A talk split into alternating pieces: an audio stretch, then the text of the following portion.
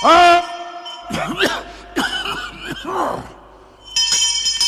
yeah! Oh yeah! Roll out the barrel! We'll have a barrel of fun!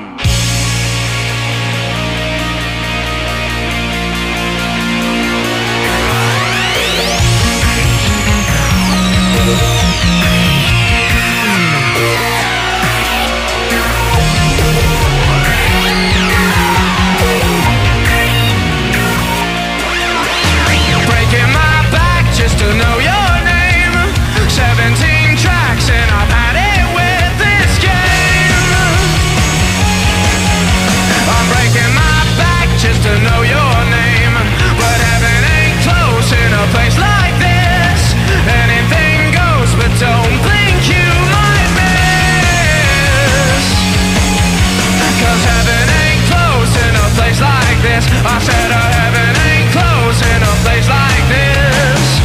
Bring it back down tonight. Never thought I'd let a rumor ruin my moonlight. Well, somebody told me you had a boyfriend who looked like a girlfriend that I had in February of last year. It's not confidential, I've got potential. Something new, taking its toll, and I'm leaving without you. 'Cause heaven ain't close in a place like this. I said oh, heaven ain't close in a place like this. Bring it back down tonight. Never thought I'd let a rumor ruin my moonlight.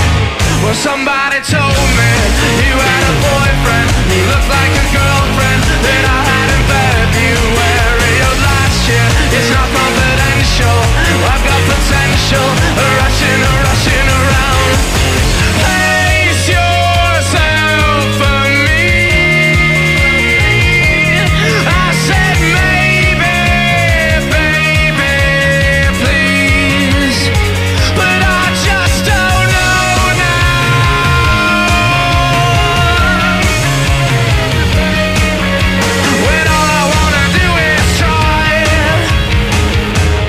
Somebody told me you had a boyfriend who looked like a girlfriend that I had in February of last year. It's not confidential, I've got potential. Rushing around. Now somebody told me you had a boyfriend who looked like a girlfriend that I had in February of last year.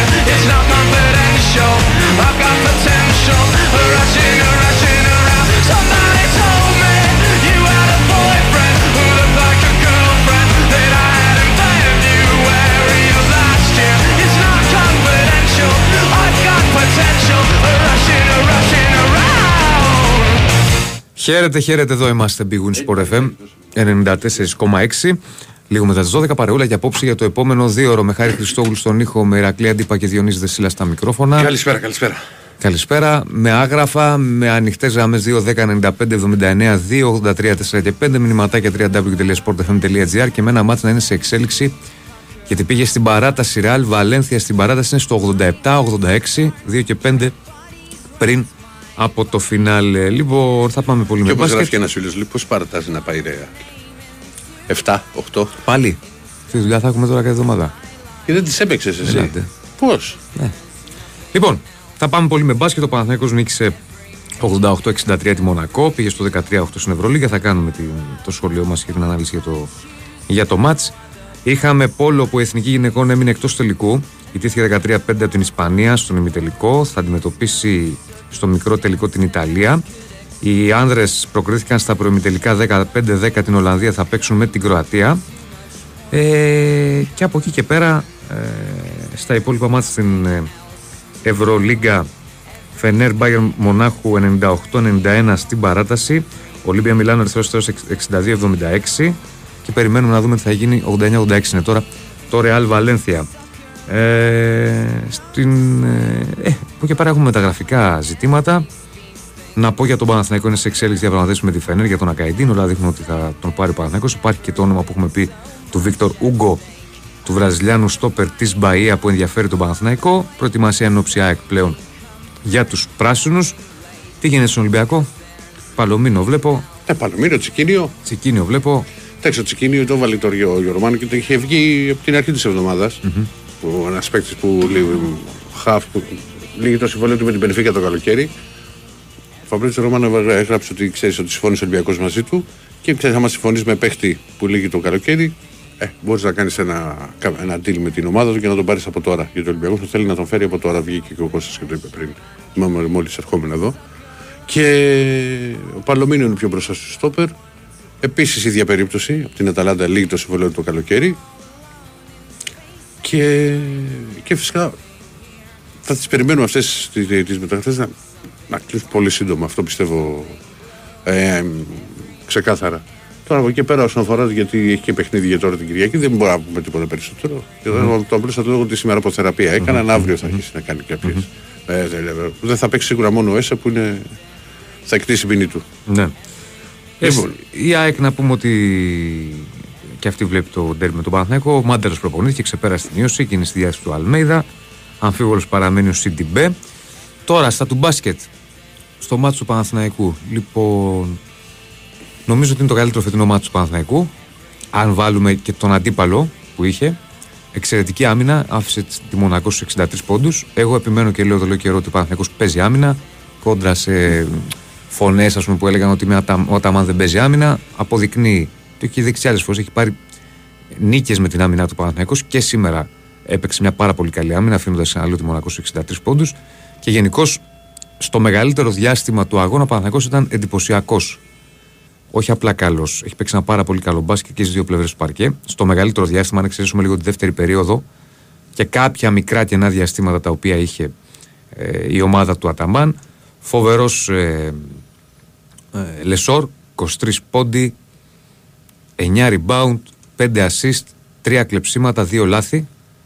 Η στατιστική του Γάλλου. Ο Νάν ήταν στους 21, 12 είχε ο Μήτογλο. Ο Χουάντσο είχε καλή παρουσία με 10 πόντους και 2 τρίποντα. Γενικά ο Παναθηναϊκός, ο Γκραντ, έχει παίξει μια φοβερή άμυνα πάνω στον Μάικ Τζέιμς και ήταν από τους καθοριστικούς παράγοντες για να πάρει ο Παναθηναϊκός αυτή τη νίκη. Ο Τζέιμς ολοκλήρωσε με 11 πόντους και 6 λάθη.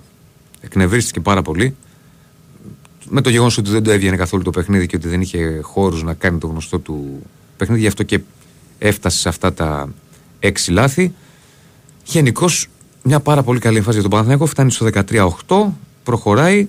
Θεωρώ ότι ήταν το καλύτερο του παιχνίδι για φέτος στην Ευρωλίγκα. Ξαναλέω, αν βάλουμε και τον αντίπαλο τον οποίο είχε να αντιμετωπίσει η ομάδα του Ατάμ, και είναι και σημαντικό ότι με τη Μονακό έχει κάνει 2 νίκες.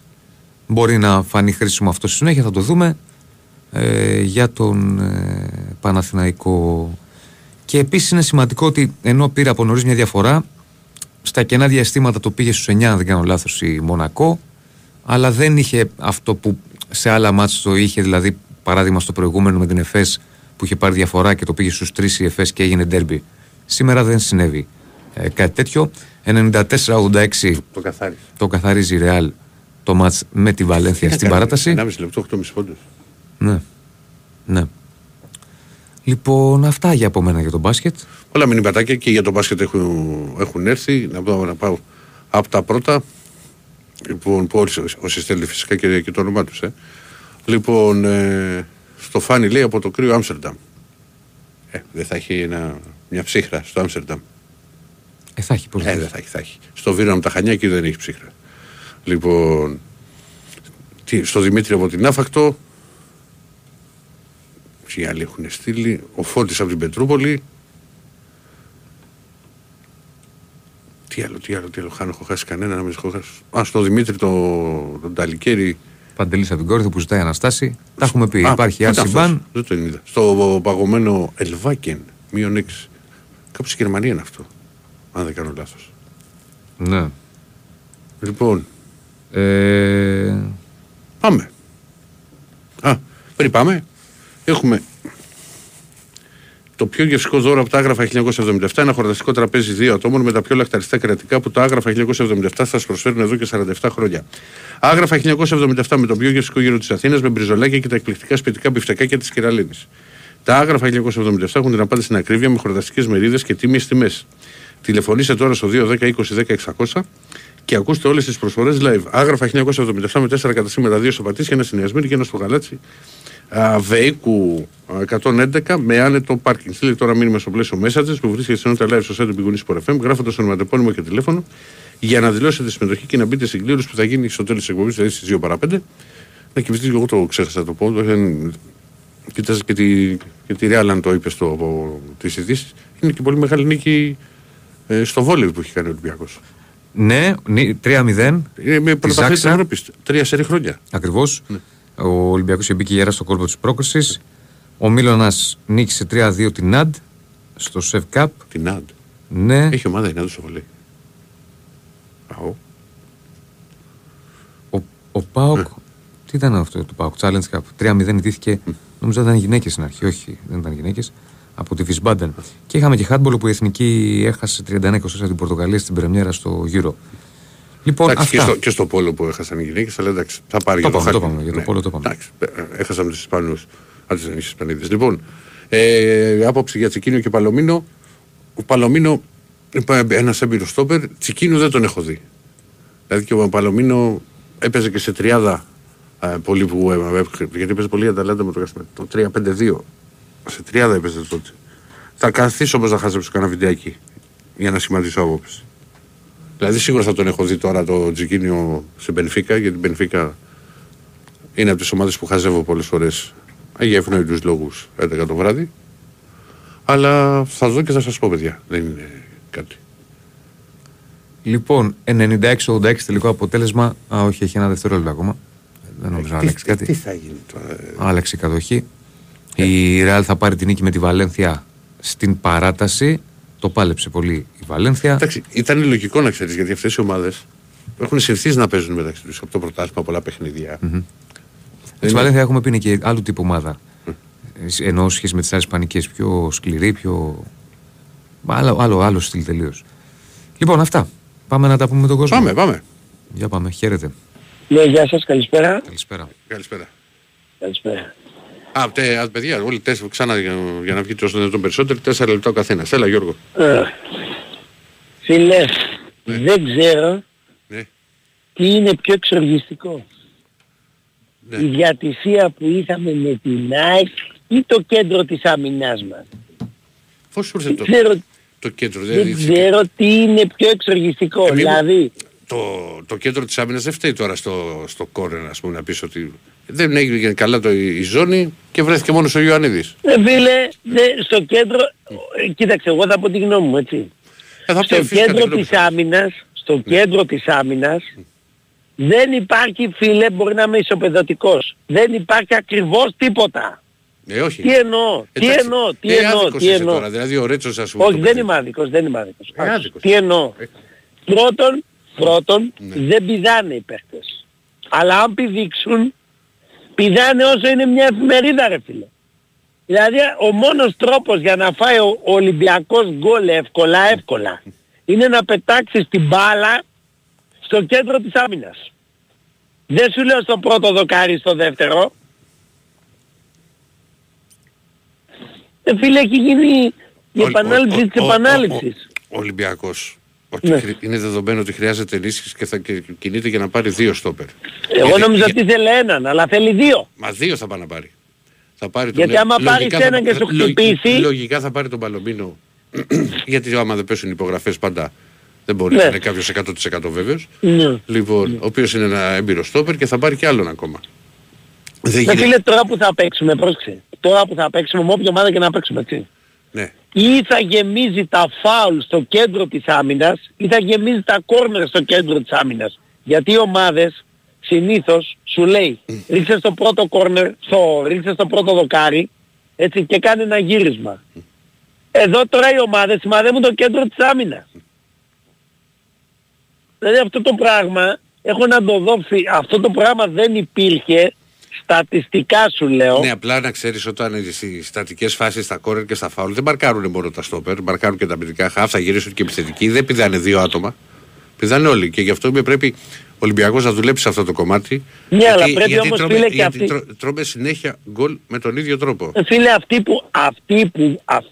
αυτοί που είναι οι πλάγοι πρέπει να πιάσουν και τα δοκάρια, έτσι, δεν μπορεί να μείνει το ένα δοκάρι το άλλο ακάλυπτα, να πάνε όλοι στο κέντρο.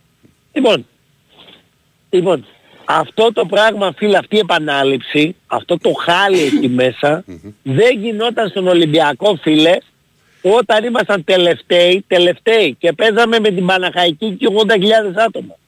Με Μουσακή Δημητρόπουλο, 2-0. Έγινε, Γιώργη. Φάγαμε το τετράλεπτο. Να είσαι καλά, πάντως θα πάρει παίκτες στο κέντρο της άμυνας.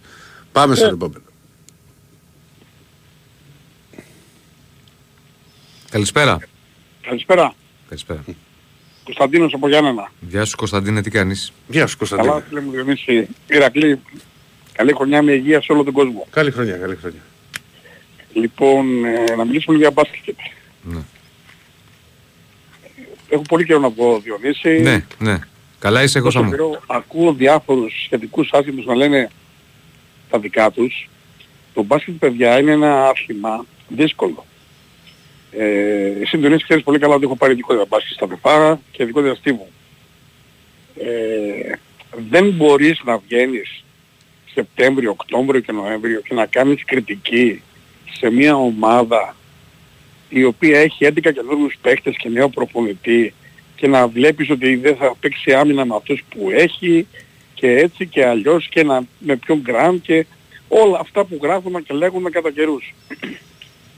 Ο Παναθηναϊκός, θα πω κάτι που κανένας δημοσιογράφος δεν έχει αναφέρει, είναι η ομάδα που μαζί με τη Ρεάλ μπορούν να πάρουν μάτς και από την άμυνα και από την επίθεση. Ο Ολυμπιακός π.χ. δεν μπορεί να πάρει μάτς εύκολα από την επίθεση. Από την άμυνα του μπορεί. Γι' αυτό και έχει την καλύτερη άμυνα και την τελευταία επίθεση. Η ομάδα για μένα, όπως τη βλέπω, είναι περίπου στο 70%. Αυτή τη στιγμή έχει πολλά περιθώρια βελτίωσης. Και εγώ το πιστεύω ότι έχει περιθώρια. Διότι στην εξίσωση της ομάδας δεν έχει μπει ακόμα ούτε ο Ερναγκόμεθ. Ο Βιλτός μόλις πήγε να μπει, τραυματίστηκε. Παπαπέτρου. Λείπει ο Παπαπέτρου, πολύ μεγάλη υπόθεση, γιατί αναγκάστηκε ο Γκρικόνης να παίξει όλα τα μάτς στο 3, ενώ καθαρή τη θέση είναι το 2. Και το μοναδικό μελανό σημείο που βρίσκω είναι ότι αν ο Παναθηναϊκός μπορέσει και βρει ένα πεντάρι τύπου φάλε, ψηλό θηρίο, να μπορεί να ματσάρει παίχτες σαν το Φάλ, σαν το Ταβάρες, γιατί η Ευρωλίγκα είναι 5-6 ομάδες που έχουν τέτοιους παίχτες, και να τον έχει, να μπορεί να τους ματσάρει και να μπορεί να πάρει bound. Τότε το ταβάνι του δεν έχει όριο. Η Ηρακλή, πώς το βλέπεις εσύ το θέμα αυτό? Και τους ψηλούς. Για τους ψηλούς. Ναι, με τους ψηλούς. Κοίτα, ο Αντετοκούμπο έχει προσφέρει πολύ περισσότερα από όσα περίμεναν στον Παναθηναϊκό. Δεν είναι ενέργεια, παιδί μου. Θα παίξει άμυνες. Απλά δεν μπορεί να σε. Στην επίθεση θα βοηθήσει μόνο με επιθετικά ριμπάουντ και τέτοια. Δεν θα πάρει την μπάλα να αποστάρει, να κάνει αυτά. Ούτε σου τέχει. Δεν μπορεί να παίξει το φαλ, παράδειγμα, που είναι δυνατός. Γι' αυτό λέω ότι ο Παναθηναϊκός. Εντάξει, στην άμυνα μπορεί να δώσει μια ενέργεια και να. Είναι πολύ δυνατός ο φαλ για το σκορ. Όμως όταν δεν έχουν πολύ δυνατά πεντάρια οι άλλοι, όταν έχουν κριτικούς χαλκικούς μπορεί να τους παίξει. Αλλά παίκτες που είναι διόσχουροι δεν μπορεί να τους παίξει. Και θα σου πω, είπες πριν, ας πούμε. Έχει και πρόβλημα με τις βολές, δηλαδή δεν γίνεται σε ένα μάτς κλειστό. Έκανα τώρα οι βολές, το ξέρεις ότι είναι. Θα κάνουν όλοι φάουλ, στον Αντετοκούμπο, είναι γνωστό το έργο. Ένα άλλο σημείο που θέλω να σας πω. Κοίτα, αυτό που λες πάντως, ο Γκριγκόνης έχει βγει πολύ, δηλαδή έχει. Και έχει βγει πολύ παίζοντας και σε άλλη θέση. Το θέμα είναι ότι στο 2, ποιον θα βγάζεις τον Νάν για να μπει ο Γκριγκόνης? Δεν είναι εκεί το θέμα. Το θέμα είναι ότι. Δύσκολο. Τι να σου πω. Παίζει με 4 γκάρ. Μια εξτρά επιλογή. Είναι θέμα. Καταλάβεις τι γίνεται. Μόλις επιστρέψει ο Παπαπέτρου, θα μπορεί να κατεβεί στο 2 για να πάρει χρόνο, να με κουράζονται όλοι οι παίχτες. Ναι. Να έχει καλύτερο rotation και λιγότερο χρόνο σε όλους. Εκείνο που πάλι βλέπω πάρα πολύ είναι αυτό που είπε ο Διονύσης, ότι ο Παναθηναϊκός έχει σε βαθμία τη Μονακό. Έχει στην ουσία είναι στην 3 από τη Μονακό τώρα. Πήρε την νίκη σε αυτό. Την έχει σε ισοβαθμία.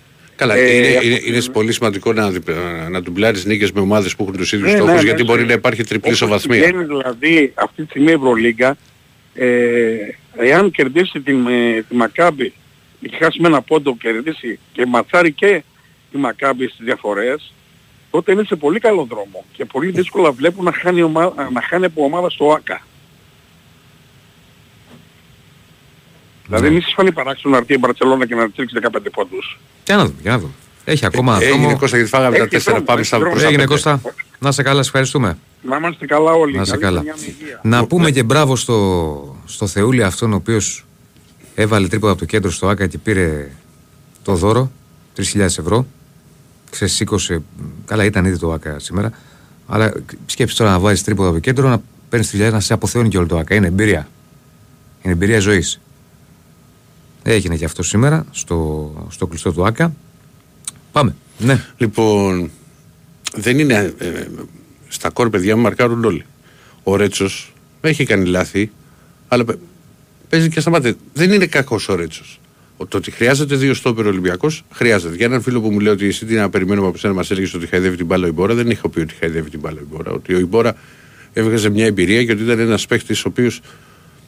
Αυτό που ήθελε να κάνει ο Μαρτίνες όταν τον είχε το στάσιο που είχε, να τον κάνει σαν προπονητή μέσα στο γήπεδο. Τον Ιμπορά δεν ήταν για να παίζει 30 μάτς. Αλλά οκ. Απόλυτα. Πολύ πιο αργός. Άλλος και τι χάιδευε την μπάλα, δεν έχω πει τέτοιο πράγμα. Για άλλους έχω πει που δεν έχουν βγει. Και δεν έχω πρόβλημα να το παραδεχτώ. Λοιπόν, πάμε. Και για το φίλο τον Δημήτρη από τη Θήβα που μου λέει ότι λείπει ο Σισέι. Θα πω μόνο αυτό, ότι γενικά λείπει το ύψος από τον Ολυμπιακό. Το συζητήσαμε και με το Διονύση στην πρωινή εκπομπή σήμερα. Κάπως ήρθε η κουβέντα ότι ο Ολυμπιακός είχε το Σισε που ήταν πολύ ψηλός, είχε το Σεμέδο που ήταν πολύ ψηλός και είχε και τα χάφ που ήταν ψηλά. Παλαιότερα ο διαρκής η ομάδα του Μαρτίνς που ήταν πολύ δυνατός Ολυμπιακός σε αττικές φάσεις. Γύριζε ο Μπουχαλάκης που ήταν ψηλό χαφ. Γύριζε ο Εμβιλά μετά ψηλό χαφ. Γύριζαν οι επιθετικοί. Τώρα ο Ναβάρο δεν είναι που έχει παίξει αυτά τα μάτς. Ότι είναι το πρώτο μπόι. Ο Λαραμπή όμως θα μπορούσε να βοηθεί. Ο Χασάν όταν ερχόταν. Ψηλός παίχτης. Έχει χάσει ύψος ο Ολυμπιακός. Ναι. Πάμε. Χαίρετε. Μαγκές. Έλα Γιώργη. Τι κάνετε, θα τα πω γρήγορα γιατί έχουμε τετράλεπτο, Ναι, έχεις 4 και 31 ξεκινάς, έλα. Λοιπόν, κάθισα να δω το παιχνίδι, το ντέρμπι, παιδιά, μέχρι το 35 εκεί άντεξα. Πήγα να πάρει ο ύπνος. Και γύρισα και είδα το μπάσκετ. Πρόσεξε πάνω σε αυτό που λέει, συγγνώμη Γιώργο. Όταν είναι ένα κακό μάτς, δεν έχει και κόσμο το γήπεδο, είναι ακόμη χειρότερο, δηλαδή...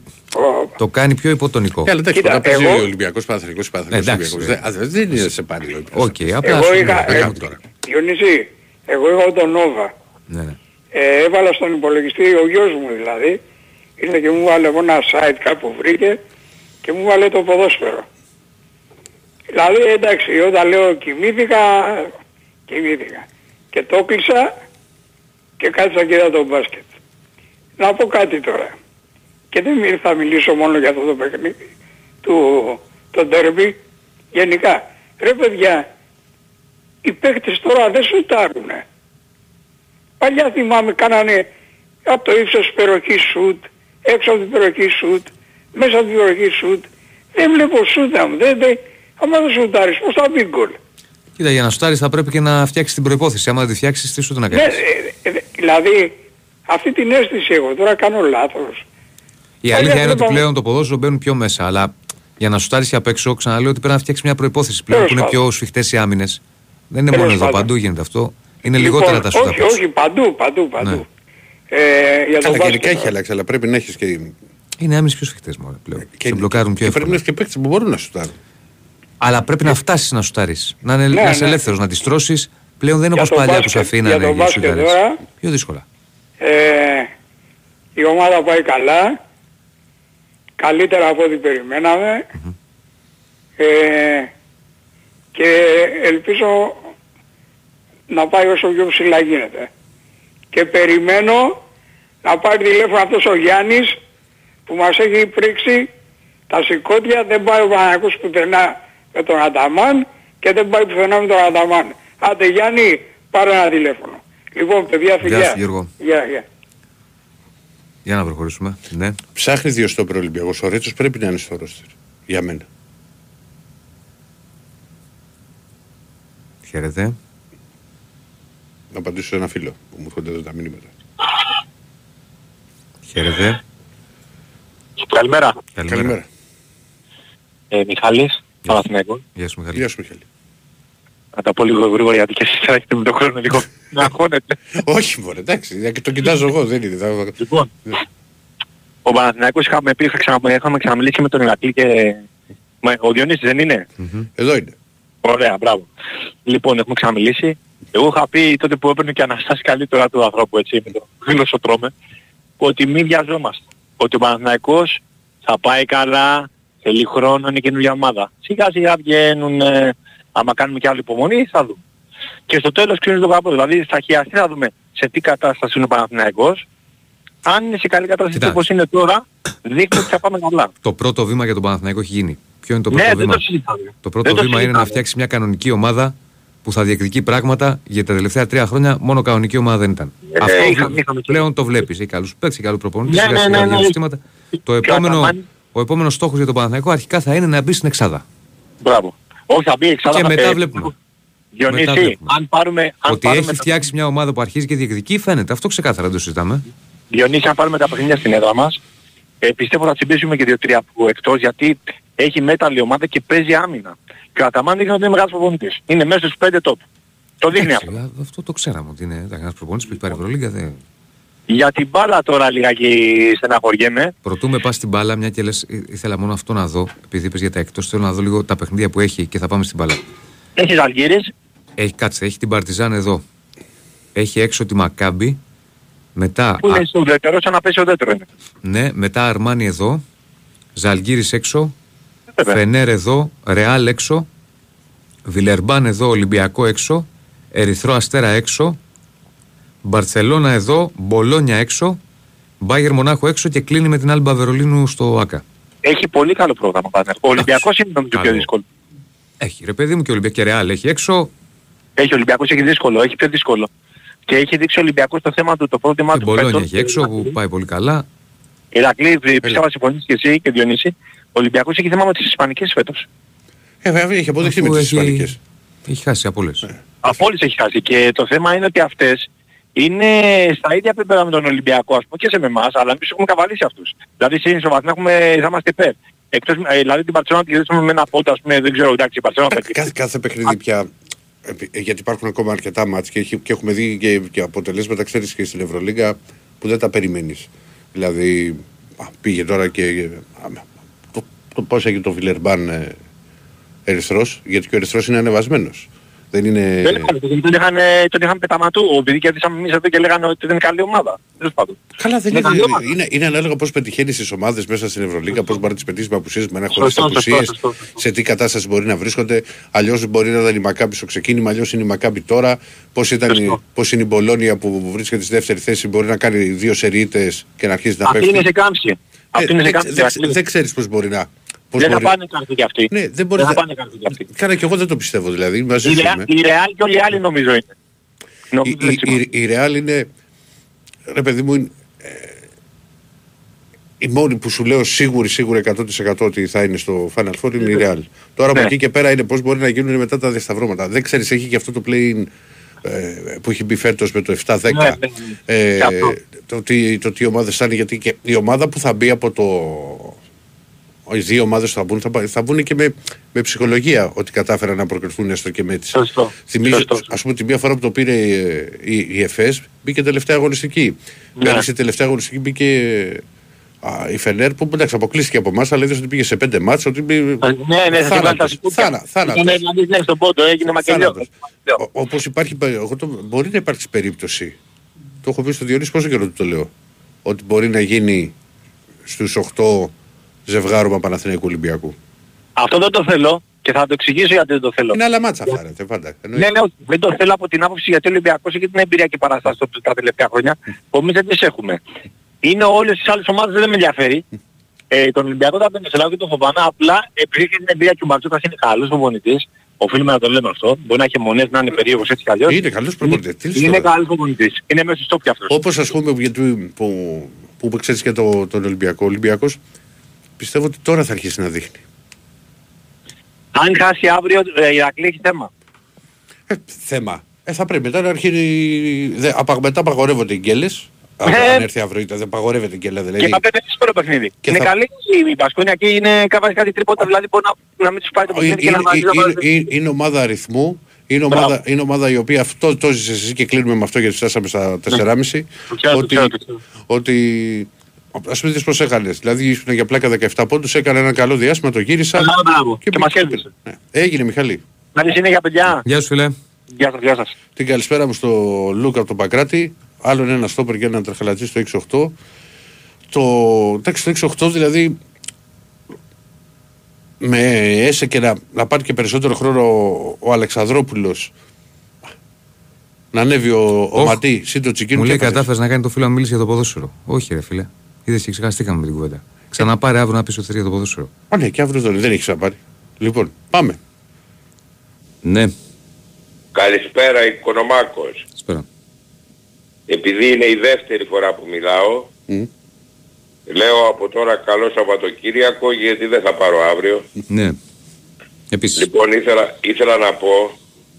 Σχετικά με το Sky, το οποίο είναι αδερφό σταθμός του Sport FM, ότι το Sky δεν είναι δεξιός σταθμός, διότι όταν ήταν πρωθυπουργός ο Κωνσταντίνος Μητσοτάκης, το Sky είχε δύο δημοσιογράφους, τον Κακαουνάκη και τον Τράγκα, οι οποίοι λέγανε τα εξαμάξεις εναντίον του Κωνσταντίνου Μητσοτάκη. Το δεύτερο το οποίο θέλω να πω, είναι ότι ο Κωνσταντίνος Καραμαλής ο Εθνάρχης είχε κάνει αρχηγό ενόπλων δυνάμεων τον Τάβο για να κάνει αποχουντοποίηση. Πώς θα έκανε τώρα την αποχουντοποίηση ο Τάβος, ο οποίος είχε προσκυνήσει τον Ιωαννίδη και μάλιστα όπως μου διηγήθηκε ο υπασπιστής του μία φορά που πήγε να τον χαιρετήσει και του έκανε υπόκληση, χτύπησε με τον πισινό του το τζάμι από πίσω στην πόρτα και το έσπασε. Εγώ δεν το καταλαβαίνω διότι ο Τάβος περιήρχεται τα στρατόπεδα επί 21 Απριλίου όταν ήταν στρατηγός και έλεγε τι μικρό πουλί είναι αυτό που έχετε βάλει, το πουλί της Χούντας. Να το βάλετε μεγάλο λέει να το βλέπω. Έτσι έλεγε ο Τάβος ο οποίος έκανε την αποχουντοποίηση. Ναι. Λοιπόν, το τρίτο το οποίο ήθελα να πω είναι ότι το ΠΑΣΟΚ κυβέρνησε από το 1981 μέχρι το 1989. Λοιπόν έχουμε δει τα δείγματα του, εμένα προσωπικά με κυνήγησε... Αλλά και μετά κυβέρνησε. Δεν κατάλαβα. Εκεί ήταν το ΣΕΡΙ το διάστημα. Ξαναβγήκε. Καλά, μετά διορθώθηκε. Άψε το μετά, θα τα πούμε για μετά, αν προλάβω.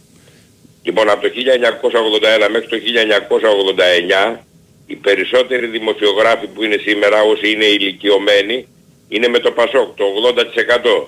Οι υπόλοιποι που είναι νέοι είναι με το ΠΑΣΟΚ, διότι είχαν οικονομικές απολαβές οι πατεράδες τους από το Πασόκ. Γι' αυτό η τηλεόραση πασοκοκρατείται. Και γι' αυτό δεν με βγάζει ποτέ να μιλήσω. Η τηλεόραση. Βέβαια και το Sky είναι αυτό καθε αυτό πασοκικό, άσχετα αν η Σία Κοσιόνη έχει παντρευτεί τον Πακογιάννη και ο Αυτιάς τώρα είναι με τη Νέα Δημοκρατία επειδή είναι το ρεύμα της εποχής τέτοιο. Μάλιστα. Ωραία. Έχω άλλα 2 λεπτά. Ναι. Όχι, 1 λεπτό έχετε. 1 λεπτό εγώ. Ναι. Εντάξει.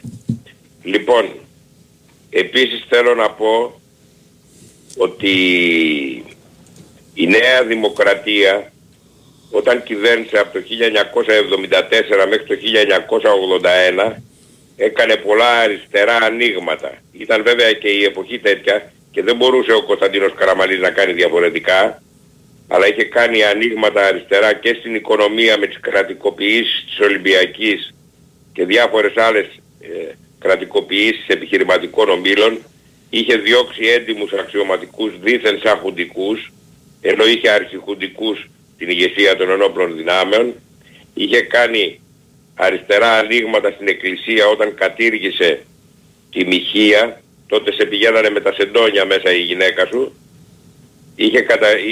είχε επέμβει το θέμα της παιδείας, καθιερώνοντας την δημοσία. Ολοκληρώστε όμως, κύριε Οικονομάκη. Ναι, τελειώνω. Ελένα, πούμε τώρα το πρόγραμμα της Δημοκρατίας του 1974.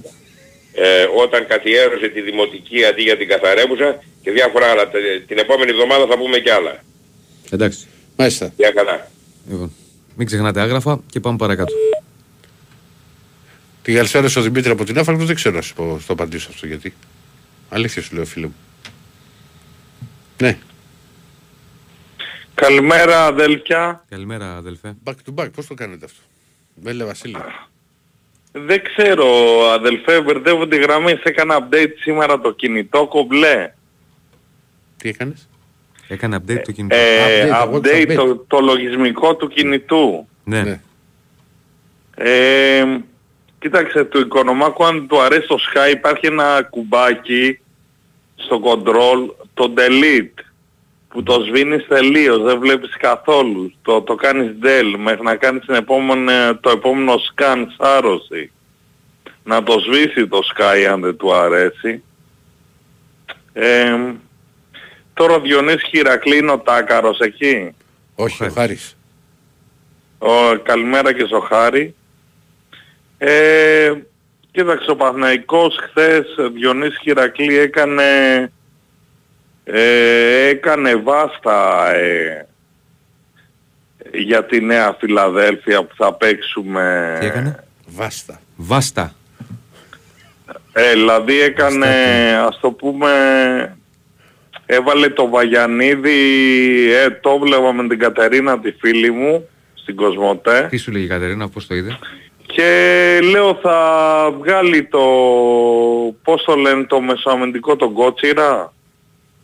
Τον Κότσιρα τον έβαλε στα χάφη. Ναι, το λέω θα βάλει το Βαγιανίδη μέσα και το Σπόρα. Mm-hmm. Και θα τραβήξει ο Ολυμπιακός έξω τον Αλεξανδρόπουλο που είχε κίτρινη. Όντως αυτό έγινε. Το διάβασες, Βασίλη? Γιατί πίστευα σε αυτά τα τρία μάτς που παίζουμε Ολυμπιακό, ΑΕΚ, ΠΑΟΚ, Ολυμπιακός και ο ΠΑΟΚ να παίζουν conference, ώστε να έχουν πόδια, μάτς στα πόδια τους. Μάλλον δεν θα επιτευχθεί αυτό. Θα μπορούσαμε στο 90 φεύγα 80-92 με το σούτ του Ιωαννίδη από το 1,5 μέτρο που πήγε out να το έχουμε πάρει τον άσο, γιατί έδινε 10 απόδοση, έπαιξα 10 ευρώ, να το γυρίσουμε. Τόσο πολύ το πίστευα. Ναι.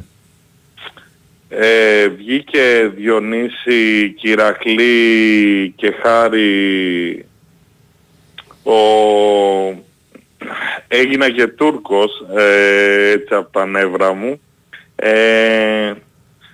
Εντάξει, θα παίξουμε στο Καραϊσκάκι, θα είναι διαφορετικό μάτς, έχουμε ΑΕΚ, ΠΑΟΚ, εντάξει. Απλώς συνεχόμενα ντέρμπι. Ναι. Ναι. Έχουμε συνεχόμενα ντέρμπι στα πόδια μας. Ο Ολυμπιακός και ο ΠΑΟΚ σκέφτεται και μια πορεία στο conference. Mm-hmm. Χαιρετίζω την νίκη του μπασκετικού Παναθηναϊκού πάλι.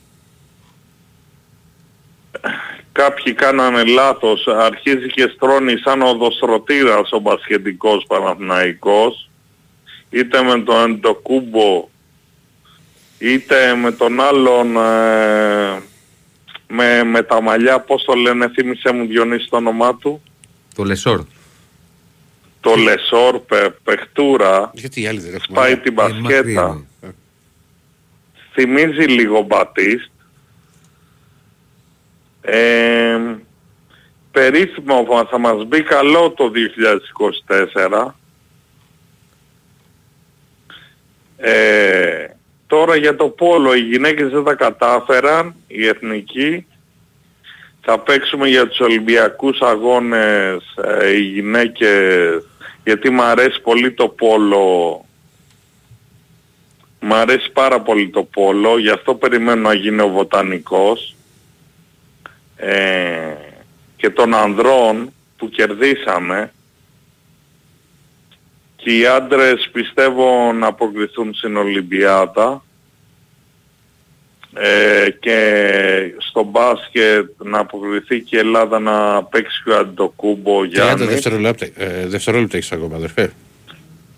Ναι, ναι. Να πω πάλι καλή χρονιά,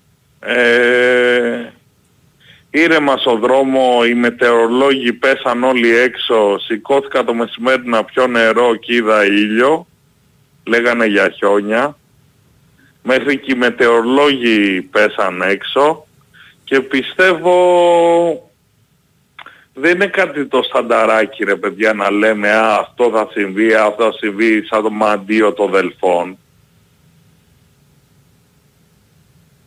Ναι. Εντάξει, κάποιοι πέφτουν έξω. Έγινε, Βασίλη. Και να πω και χαιρετίσματα στον Κώστα τον Κιτσετζόγλου. Θα είναι αύριο. Ο Κώστας Κιτσετζόγλου. Νομίζω, ναι. Ναι. Εντάξει, Μπίλη. Οκ. Χαιρετίσματα στην Τριάδα και στο Χάρι. Γεια χαρά, παιδιά. Έγινε. Γεια. Yeah. Πάμε παρακάτω, καλησπέρα. Ναι, καλησπέρα. Καλησπέρα. Καλησπέρα, εγώ είμαι. Ναι. Ναι. Καλησπέρα. Κώστας από Άργος. Από Άργος, ναι. Ναι, έχω να μιλήσω πάρα πολύ καιρό στο ραδιόφωνο. Αρκετά είχαμε μιλήσει με τον Αντίπα, τον κύριο Ηρακλή. Ναι ρε, σιγά, Ηρακλή. Ναι, ναι, ένα σχόλιο θέλω να κάνω σχετικά με τον Ολυμπιακό, αγωνιστικό σχόλιο, ιστορικό. Είναι 35 ετών Διονύση το Ηρακλή. Ναι, φρε. Καλά και ο Διονύσης εδώ, ναι. Καλά, ναι, ναι, λέγατε. Δεν θυμάμαι τον Ολυμπιακό να μην έχει καθαρό αμυντικό χάφ. Πώς το, δηλαδή, ας πούμε... Θα μου πεις πήρε τον Ιμπόρα. Όχι, εντάξει, και... Δηλαδή μου δεν θυμάμαι χρονιά να μην έχει καθαρό εξάρι. Ας πούμε το εξάρι το έχεις στο μυαλό σου, δηλαδή όπως ήταν ο Εμβιλά, όπως ήταν ο Καρεμπέ παλαιότερα. Ναι, γιατί σε παιχνίδια ας πούμε ντέρμπι, στην Ευρώπη, σε δύσκολα παιχνίδια, πρέπει να παίξεις ρόμβο, πρέπει να παίξεις με... Ρόμβο δεν παίξεις, Ματζουράκη σε παιχνίδια. Ρόμβο, υποτίθεται όχι ρόμβο, αλλά πάντα ένας, ο καθαρός ας πούμε κόφτης, στην ουσία παίζει... Κορυφή στο ανάποδο τρίγωνο προς τα πίσω δηλαδή. Τιμάνσκι, τώρα ας πούμε κοίτα να δεις τα εξάρια δεν είναι... Τα εξάρια βέβαια δεν είναι και όπως ήταν και παλαιότερα που τα είχαν μόνο για να κόβουν. Τώρα πρέπει να γίνονται box-to-box, άλλοι συμμετέχουν πολύ στο build-up. Θα περνάει μπάλα από τα πράγματα. Κοίτα, τώρα ο Ολυμπιακός στο 6 βάζει... Το θέμα είναι ότι δεν έχει παίχτη, θα να πω ότι δεν έχει παίχτη με τέτοια χαρακτηριστικά. Εντάξει, το ΕΣΕ παίζει εξάρια, αλλά θα μου πεις ότι τον ΕΣΕ εσύ στο μυαλό σου μπορεί να τον είσαι για οχτάρι. Ηρακλή, και η σωματοδομή του και τα χαρακτηριστικά του δεν είναι να δαγκώσει στην καροτίδα. Κατά 5 χιλιόμετρα είναι μηχανάκι. Τρέχει ασταμάτα και όχι. Κάνει και τα μαργαρίσματα, δεν είναι. Απλά πάντα, και το λέω και για τον Ορτέγκα, γιατί μου είχε έρθει ένα μήνυμα από ένα φίλο, απλά δεν έχει γράψει το όνομά του. Το λέω συνέχεια, και ο Έσε και ο Ορτέγκα είναι φορτωμένοι με εμάς. Είναι πολύ μεγάλο ελαφρυντικό. Και δεν είναι δικαιολογία. Δεν είναι δικαιολογία. Εγώ το βλέπω ότι οι παίχτες έχουν στοιχεία, έχουν επαφές καλές, είναι ποδοσφαιριστές πραγματικοί και μπήκανε μέσα κατευθείαν και έχουν έτσι... Όχι, τουλάχιστον το θέμα είναι ότι το θέμα στον Ολυμπιακό, πάμε καθαρά στο αγωνιστικό κομμάτι, είναι ότι δεν έχουν βγει παίχτες οι οποίοι και αποκτήθηκαν και ποντάρους μπορούσαν να πάρουν και κάποια παιχνίδια. Δηλαδή, για βασικό στόπερ Ολυμπιακός υπάρχει το Φρέιρο, ο οποίος είχε να παίξει από το μάτς με τον Μπας Γιάννενα. Μιλάμε για 1η Οκτωβρίου. Ναι, ναι, ναι. Εντάξει, να σου πω κάτι. Δηλαδή, αυτό θα συμβεί. Θα συμβεί. Μετά, ας πούμε... Μπορεί να σου πω κάτι. Μπορεί να συμβεί μια ομάδα να φιαστός. Μάγνουσον, οκ. Δυστυχώς τραυματισμοί είναι μέσα. Όχι, σου λέω ότι ήταν ο Φρέιρο, ήταν ο Πορόζο που επίσης αποκτήθηκε σε... Στόπερ με το που πήγε και έπαιξε, τραυματίστηκε. Θα δούμε το τι ακριβώς θα συμβεί όσον αφορά την άμυνα. Στα χαφ, ναι, θεωρώ ότι ο Ολυμπιακός θα πρέπει να είχε πάρει ένα παίχτη, γιατί ναι, μεν ο Μαρτίνες τον πίστευε και τον ήθελε τον Ιμπόρα για συγκεκριμένα μάτς, αλλά. Εντάξει, πολύ λάθος. Ναι, Έτσι βασικά ήταν πολύ λάθος, ήταν πολύ λάθος. Δεν βγήκανε και παίχνει, δεν βγήκανε και παίχνει. Ναι, συμφωνώ, απλά ήταν πολύ λάθος. Πρώτον, να στηριχθείς μόνο στον Ιμπόρα, δηλαδή θα μπορούσες να πάρεις και τον Ιμπόρα και άλλον έναν. Εντάξει, επειδή είναι και ο Ιμπόρα, ήταν και ο... Δηλαδή ήρθε ο Ίσα για... Εγώ το έλεγα την πρώτη στιγμή. Εγώ σου μιλάω για καθαρό εξάρι, εγώ εκείνη είναι η στάση μου. Εκείνη είναι η μοναδική μου ένσταση, γενικότερα. Όχι η μοναδική μου, η σοβαρή ένστασή μου είναι αυτή. Δεν μπορείς να πας να χτυπήσεις πρωτάθλημα χωρίς καθαρό κόστος. Δεν γίνεται. Πρέπει να έχεις, πρέπει τα χαφ σου, δηλαδή εμείς στην ουσία έχουμε δύο εξαρροκτάρια. Και ο Καμαρά και ο Έσε. Ναι. Πρέπει αυτοί να είναι επίπεδου Premier League. Και για μένα και ο Αλεξανδρόπουλος. Εκείνη, για μένα θα σου πω για τον Αλεξανδρόπουλο. Ναι. Εγώ τον Αλεξανδρόπουλο τον πιστεύω πάρα πολύ. Και εγώ θέλω να έχει πολλά προσόντα και φυσικά προσόντα. Και γενικότερα έχει, παίζει με πάθος, ας πούμε, έχει μια... Έχει ενέργεια, ρε παιδί μου, βγάζει ενέργεια στο γήπεδο. Εγώ, ας πούμε, άμα ήμουν προπονητής, θα προσπαθούσα να τον κάνω έξι αυτό το παίκτη. Γιατί για μένα δεν είναι για πιο μπροστά. Όμως για έξι και μέχρι, δηλαδή στην ουσία να κόβει και να δίνει την πρώτη μπάλα, νομίζω πως θα εξελιχθεί πολύ σοβαρά, αν κάποιος τον πιστέψει εκεί. Έγινε φίλε μου, γιατί περάσαμε τα 4, φτάσαμε στο 5 λεπτό. Περάσαμε, να είστε καλά παιδιά. Να είστε καλά. Πάμε σαν ακόμη και μετά διάλειμμα και τραγουδάκι. Χαίρετε. Ναι. Όπα, μετακόμιση γίνεται. Ναι, εγώ είμαι. Ναι, λοιπόν, θα ήθελα να μιλήσω με τον Διονύση σήμερα. Ναι, το όνομά σου. Ήμουνα Πέτρος από Πάτρα. Είχα βγει και έλεγα για τα ΜΜΕ. Στον Ηρακλή.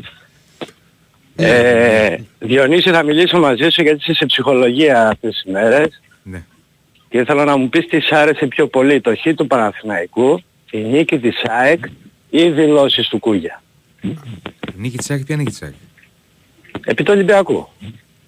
Τι είναι, τι μου άρεσε πιο πολύ, για να καταλάβω. Τι σ' άρεσε πιο πολύ από αυτά τα τρία? Τίποτα. Δεν μπορεί τίποτα, κάτι πρέπει να χαρήκες. Τώρα υπάρχει και εικόνα, Διονύση, σε βλέπουμε. Να χάρηκα με το χ του Παναθηναϊκού, με την νίκη της ΑΕΚ, με τις δηλώσεις του Κούγια.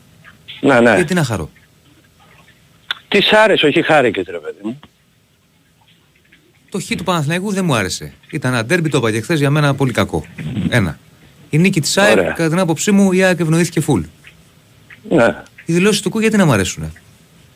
Μίλα, εκεί. Σε είδα, άνοιξες κάτι popcorn γι' αυτό. Δεν άνοιξα popcorn για τις δηλώσεις του Κουγιά, άνοιξα popcorn για το derby. Για το derby, επειδή μιλούσε ο Άκης με τον Ηρακλή. Επειδή είχε γίνει το derby. Δεν είχε γίνει ούτε δηλώσεις. Εγώ Ηρακλή καταλαβαίνω τι βλέπω. Τι δεν βλέπουμε δεν καταλαβαίνουμε. Απλά σου λέω, είδες το popcorn του Διονύση. Το popcorn που άνοιξα εγώ που κάναμε πλάκα. Ήτανε γιατί ήταν ο Άκης ρεπορτεράικ με τον Ηρακλή που μιλούσαν για τον Ντέρμπι. Που λέει ότι ήταν η εκπομπή μετά τον Ντέρμπι και σου λέει διαφωνία με την Ντέρμπι. Και εγώ μιλήστε από πολλά που σας απολαμβάνω. Αυτό έγινε. Ναι, εντάξει. Αυτό. Ναι, γιατί δεν είχε μιλήσει ακόμα, ούτε είχε γίνει το πάθος. Γιατί ευνοήθηκε η ΑΕΚ. Η ΑΕΚ δεν είχε αδικηθεί, μόνο ευνοείται η ΑΕΚ. Στον Ντέρμπι για την άψη μου ευνοήθηκε, το είπα και τότε. Εντάξει, ευνοήθηκε, αλλά εδώ βλέπουμε κάποια πράγματα έχουν κρυφτεί τελείως. Δηλαδή μια φάση έχει κρυφτεί εκεί πέρα με το Σιντιμπέ, κρυφτήκανε τελείως, ούτε καν τα βλέπουμε πλέον. Ευτυχώς που υπάρχουν κάποια site και μας τα βγάζουν. Λοιπόν, ο Κούγιας είπε κάτι αλήθειες εκεί πέρα για έναν που του φτιάχνε ρύζι. Αλήθεια είναι αυτό. Στην Πάτρα, ποιος είναι αυτός που λέγει ότι... Ναι, αλλά του χρωστάει λεφτά, πέτε του, όπως μας χρωστάει και εμάς τους ταξιτζίδες. Μας χρωστάει κάτι λεφτά, ας βγουν οι ταξιτζίδες να τα πούνε που πήγαμε πάνω την ομάδα. Μας χρωστάνε λεφτά, πέστε τους ακόμα. Δεν κάνετε μια καταγγελία, πάρετε τα λεφτά. Ελάτε, θα κάνουμε καταγγελία. Θα κάνουμε καταγγελία, αυτό λέω. Λοιπόν, θα υποστούν την ομάδα απάτη του Μελισανίδη. Το ξέρουμε ότι μην θέλουν... Μην χαρακτηρισμούς ούτε και να ειρωνεύεις. Αυτό το έχει πει ο Ολυμπιακός, δεν το λέω εγώ. Σου λέω, ναι. Ο κύριος Μαρινάκης το είπε αυτό. Εδώ είναι αδερφέ εκπομπή. Προτιμούσαν... Εντάξει, ωραία, το επίπεδο. Προτιμούσαν την ομάδα του Ντέμι. Διονύση, τη θυμάσαι την ομάδα του Ντέμι? Ναι. Πώς να μην τη θυμάσαι. Τέτοια πριονοκορδέλα ο Παναθηναϊκός δεν έχει ξαναφάει από την ΑΕΚ.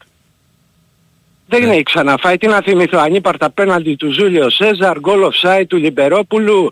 Ένα παιχνίδι που ήταν για διπλό και πήγε 3-0.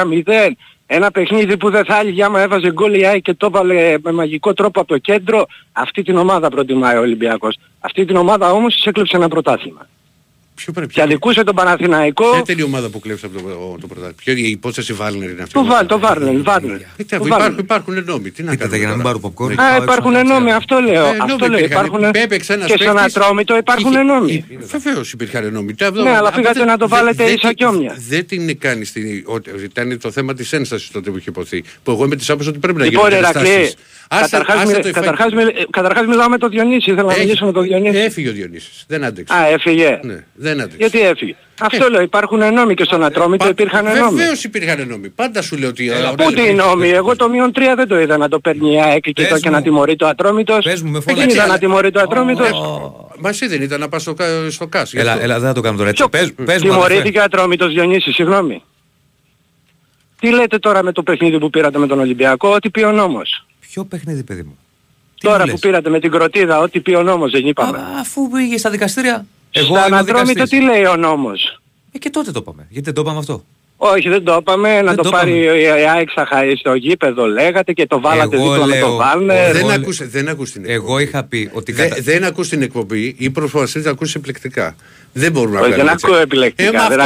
Δεν θυμάστε τι είχε πει ο Διονύσης. Τώρα τι σε έπιασε ξαφνικά τώρα. Πού βγαίνεις και με υφάκι συνέχεια. Γιατί τώρα τι σε έπιασε ξαφνικά τώρα, τι ακριβώς.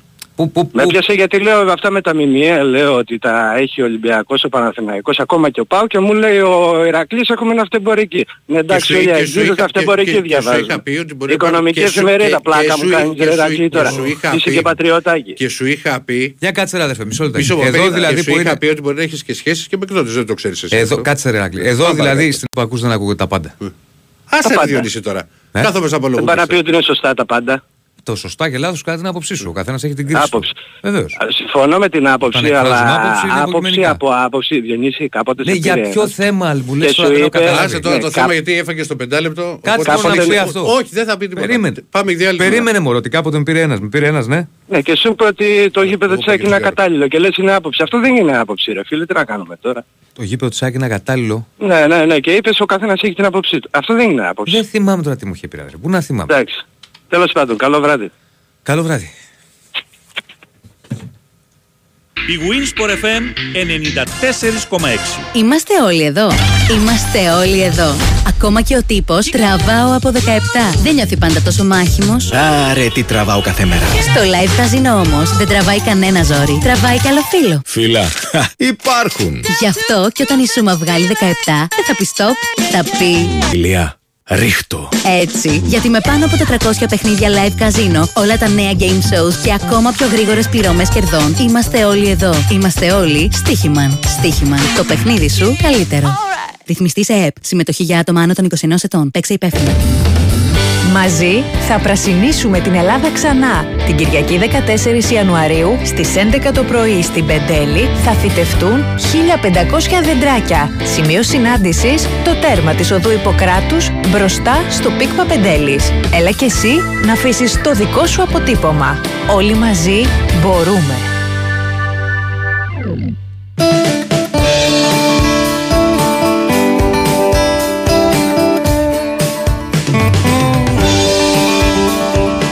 Big Win Sport FM 94,6.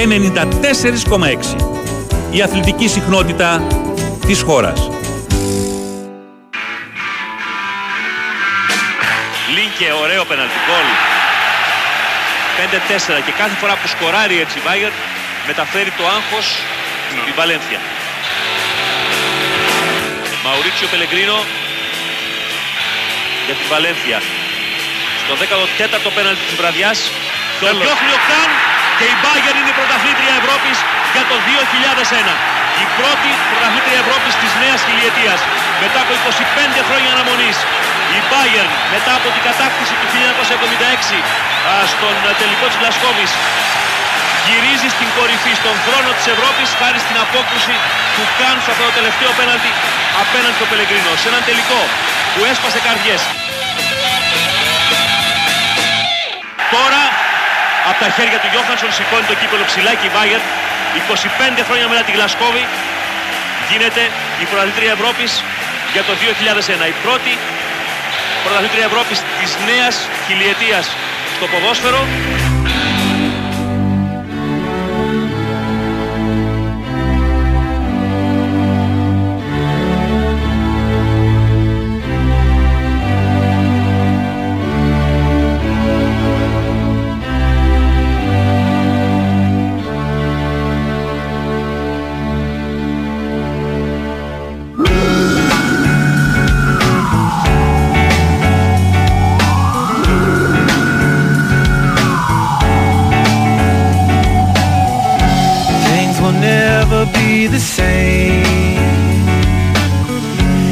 Well, I'm awfully glad I came, resonating in the shape of things to come, never waiting when I know there's only one.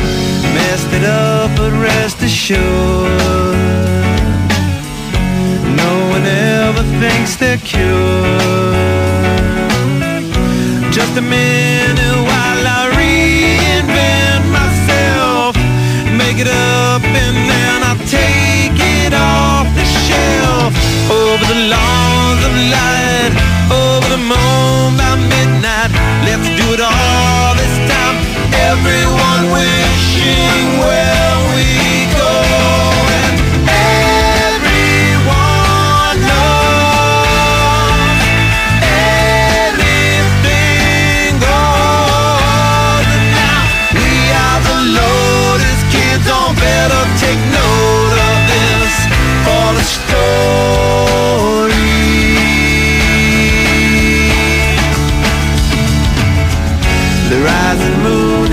On the shine, the blood of Scorpios and I like the fear that's in the eyes of every door. Say it now, cause John and Jane would like to know, is it safe inside your head? Songs to serenade the dead.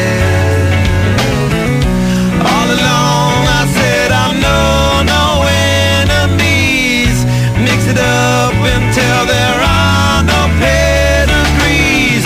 Over the laws of life, over the moon by midnight, let's do it all this time.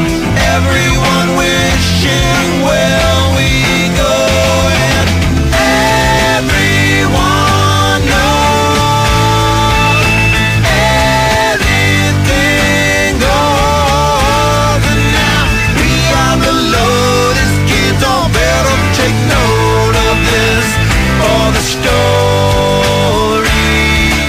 Λοιπόν, δεύτερη ώρα της εκπομπής 2.10.95.79 2.83.45, όχι. Έχω κανονικά εγώ. Με έχει κολλήσει. Μην ξεχνάτε άγραφα, για δώστο. Άτε. Έχουμε το πιο γευστικό δώρο από τα άγραφα 1977, ένα χορταστικό τραπέζι δύο ατόμων με τα πιο λαχταριστά κρατικά που τα άγραφα 1977 σας προσφέρουν εδώ και 47 χρόνια. Άγραφα 1977 με το πιο γευστικό γύρο της Αθήνας, με μπριζολάκια και με τα εκπληκτικά σπιτικά μπιφτεκάκια της Κυραλένης. Τα άγραφα 1977 έχουν την απάντηση στην ακρίβεια με χορταστικές μερίδες και τίμιες τιμές. Τηλεφωνήστε τώρα στο 210-20-10-600 και ακούστε όλες τις προσφορές live. Άγραφα 1977 με 4 κατασύμματα, 2 Σαββατήσια, ένα στη Νέα Σμύρνη και ένα στο Γαλάτσι, Βέικο 111 με άνετο πάρκινγκ. Στείλτε τώρα μήνυμα στο πλαίσιο Messages που βρίσκεται στην νότητα live στο site του Μπιγούνι Σπορεφέμ, γράφοντας ονοματεπώνυμο και τηλέφωνο για να δηλώσετε τη συμμετοχή και να μπείτε στην κλήρωση που θα γίνει στις 2 παρά 5 από τον τελευταίο ακροατή. Πάμε. Πάμε. Καλησπέρα. Καλησπέρα. Καλή χρονιά καταρχάς, παιδιά, να έχουμε όλοι. Βεβαίως. Εσείς όλοι και είστε σιρούλες, φαντάζομαι, πάνω κάτω. Τι είμαστε, σιρούλες? Σιρούλες. Ρε Κωνσταντίνες είσαι. Ναι ρε. Αλλά εξφωνή σου. Γιατί πιο καλή, πιο χειρότερη. Ξέρω, περάσανε τα χρόνια. Αμάνε ρε φίλε. Θα ανησυχούσα αν είχα κάνει το εμβόλιο τώρα. Και ό,τι και να δες δεν με πειράζει. Λοιπόν, φαντάζομαι ότι και εσείς θα συμφωνείτε μαζί μου. Για ποιο θέμα? Για το ότι για να υπάρχει υγεία ποδοσφαιρική, μπασκετική, θα πρέπει να επιλέξεις τον αρχηγό. Ο αρχηγός είναι, αν βγάλουμε τον πρόεδρο, από τον πρόεδρο ξεκινάνε όλα. Σε τι φάση είναι δηλαδή οικονομικά, τι ζήλο έχει, τι θέλω και πόσο αγαπάει την ομάδα, πάμε στον προπονητή.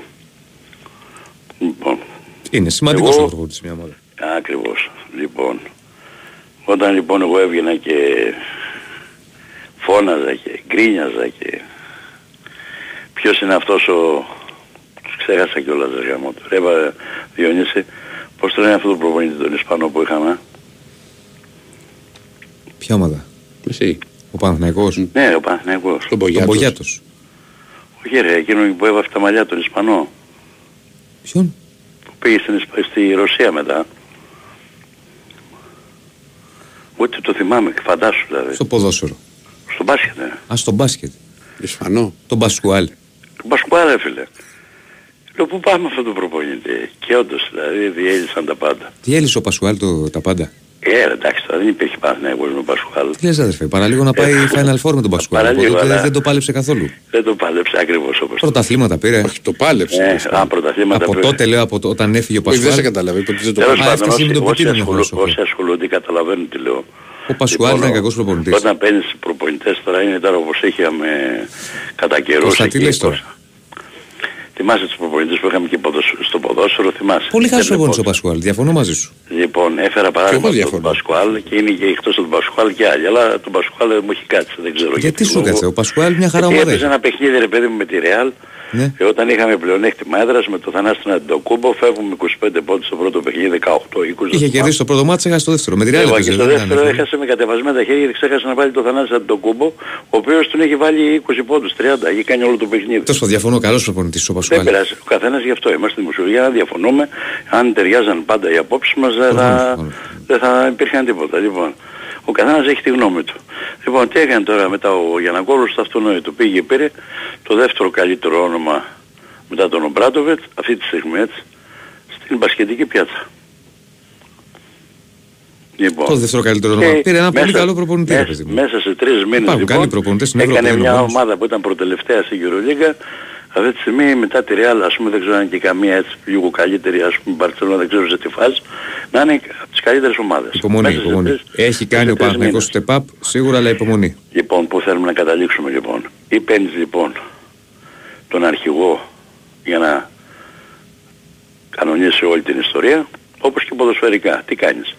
Έχεις λοιπόν ένα προπονητή, τον Γιοβάνοβιτς, καλός και σαν ποδοσφαιριστής, που ήταν παλιά και σαν προπονητής. Λοιπόν, μέχρι πέρυσι τέτοιο καιρό, όλα καλά και ωραία. Μετά, ένα μαγικό χέρι, δεν ξέρω τι έγινε, ξεκίνησε από πάνω και ο Γιοβάνοβιτς έχασε την μπάλα. Ανεξήγητα για μένα. Αλλά εγώ τι θέλω, θέλω έναν προπονητή στιβαρό, ο οποίος να μην μπορεί να του κάνει κουμάντο οι άλλοι. Όπως είναι ο Τερίμας, που έχει ένα όνομα αυτή τη στιγμή. Δεν μιλάμε τώρα βέβαια για... πώς το λένε εδώ, της Manchester City και του Αντσελότη και αυτούς. Εντάξει, δεν πάμε σε αυτή την κατηγορία. Πάμε σε πιο μικρές κατηγορίες. Ο Τερίμ σε αυτές τις κατηγορίες είναι πάρα πολύ καλός.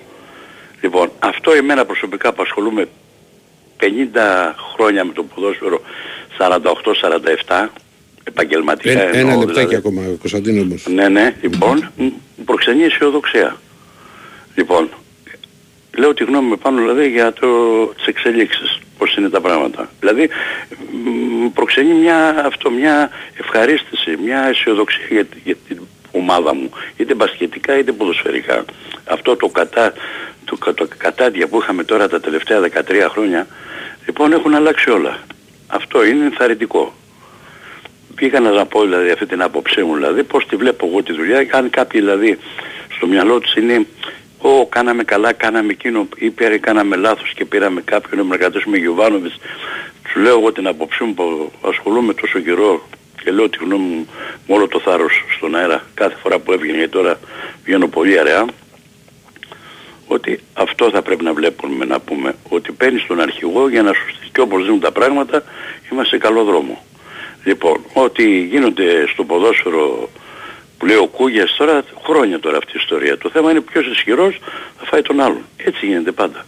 Είτε οικονομικά ή με οποιοδήποτε τρόπο. Έγινε Κωνσταντίνη. Για να κλείσω, το έχετε προσέξει. Σας φεύγει πολλής κόσμος, ρε παιδιά. Πάρα πολλής κόσμος, ανεξήγητα. Από πολλές παθήσεις. Καρδιοπάθειες, εγκεφαλικά, λεμφαδένες. 1002, τι γίνεται, τι περνάει από το μυαλό σας δηλαδή. Ένα φοβερό πράγμα στους πολίτες μας. Έγινε. Λοιπόν, άντε, καλή χρονιά να έχουμε, παιδιά, καλή συνέχεια. Πάμε παρακαλώ, καλησπέρα.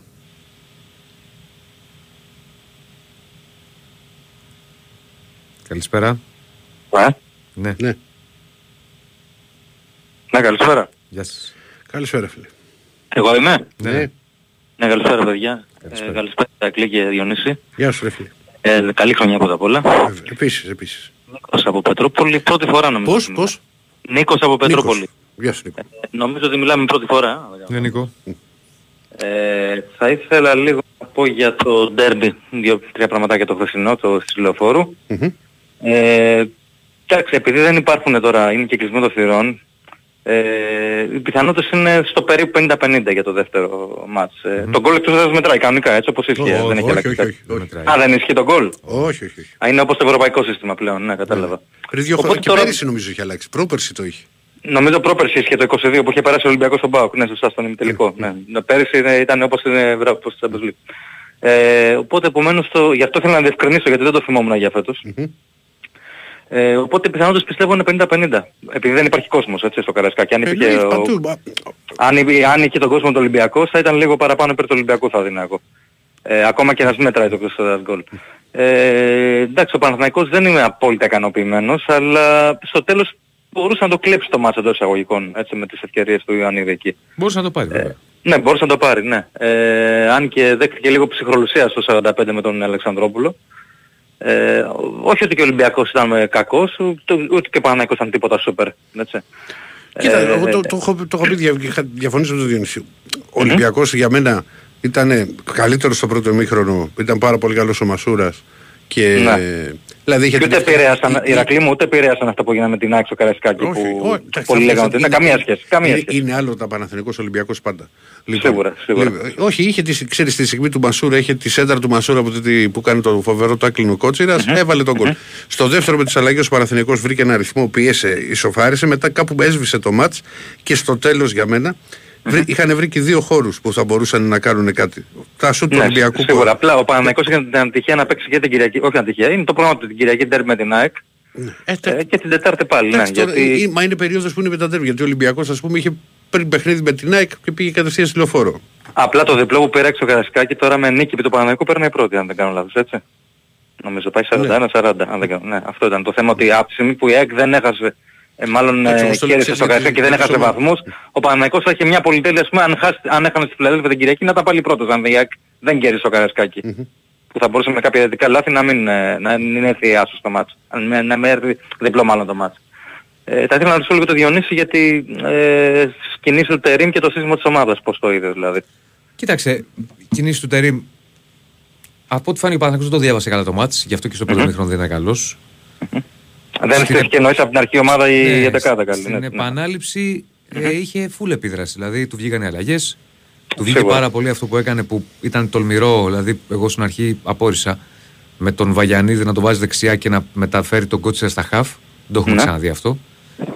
Και από ό,τι μας είπε και στην συνέντευξη τύπου θα δούμε αρκετά τέτοια, οπότε έχει ενδιαφέρον να δούμε. Σίγουρα, δηλαδή τον έκανε γρήγορα τις αλλαγές. Είναι τολμηρός προπονητής. Ναι, έδωσε μια διαφορετική πνοή λίγο. Αυτό που θέλω να δω καλύτερα εγώ είναι να είναι πιο καλά προετοιμασμένος ο Παναθηναϊκός με βάση τον αντίπαλο, πιο καλά διαβασμένος.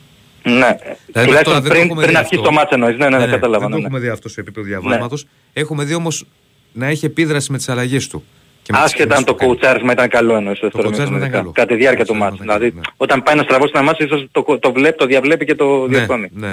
Και να κλείσω λίγο με τον μπάσκετ, να μην κρατώ γραμμή. Ο Παναθηναϊκός κέρδισε σήμερα, επειδή τώρα όλο το μάτς, χθες δούλευα, δεν προλαβαίνω να το πω. Κέρδισε δηλαδή πιο εύκολα από ό,τι αναμενότανε. Ναι, πολύ καλό μπάσκετ. Ναι, γιατί κράτησε την Μονακό χαμηλά, η οποία βόβως παίζει και καλή άμυνα και 88 πόντου πέτυχε ήταν πολύ. Άσχετα με στο ΆΚΑ. Ο Διαλό ήταν όντως προκλητικός, παιδιά, δηλαδή τον Γκριγκόνης τον είχε σακατέψει σήμερα, δηλαδή, σε κάθε φάση. Ο Παναθηναϊκός είχε 88-63 σε ένα μάτς που η Μονακό είχε 17 επιθετικά. Ναι, και στο δεύτερο δεκάλεπτο είχε 9 λάθη ο Παναθηναϊκός, στο πρώτο είχε 1. Ναι. Ο Διαλό πιστεύω ήταν δίκαια αυτές οι αντιποφάσεις διαιτητών, γιατί τον είχε σακατέψει τον Γκριγκόνης, όλο του έχουν αγωνίες, δηλαδή παρατηρούσα κάθε φάση και έβλεπα. Ναι. Γενικώς ήταν, έστροφαν και άλλους παίκτες, γενικώς Διονύσης ήταν λίγο προκλητικός ο Διαλό, δεν ξέρω αν είναι εκκρεμισμένος από τι.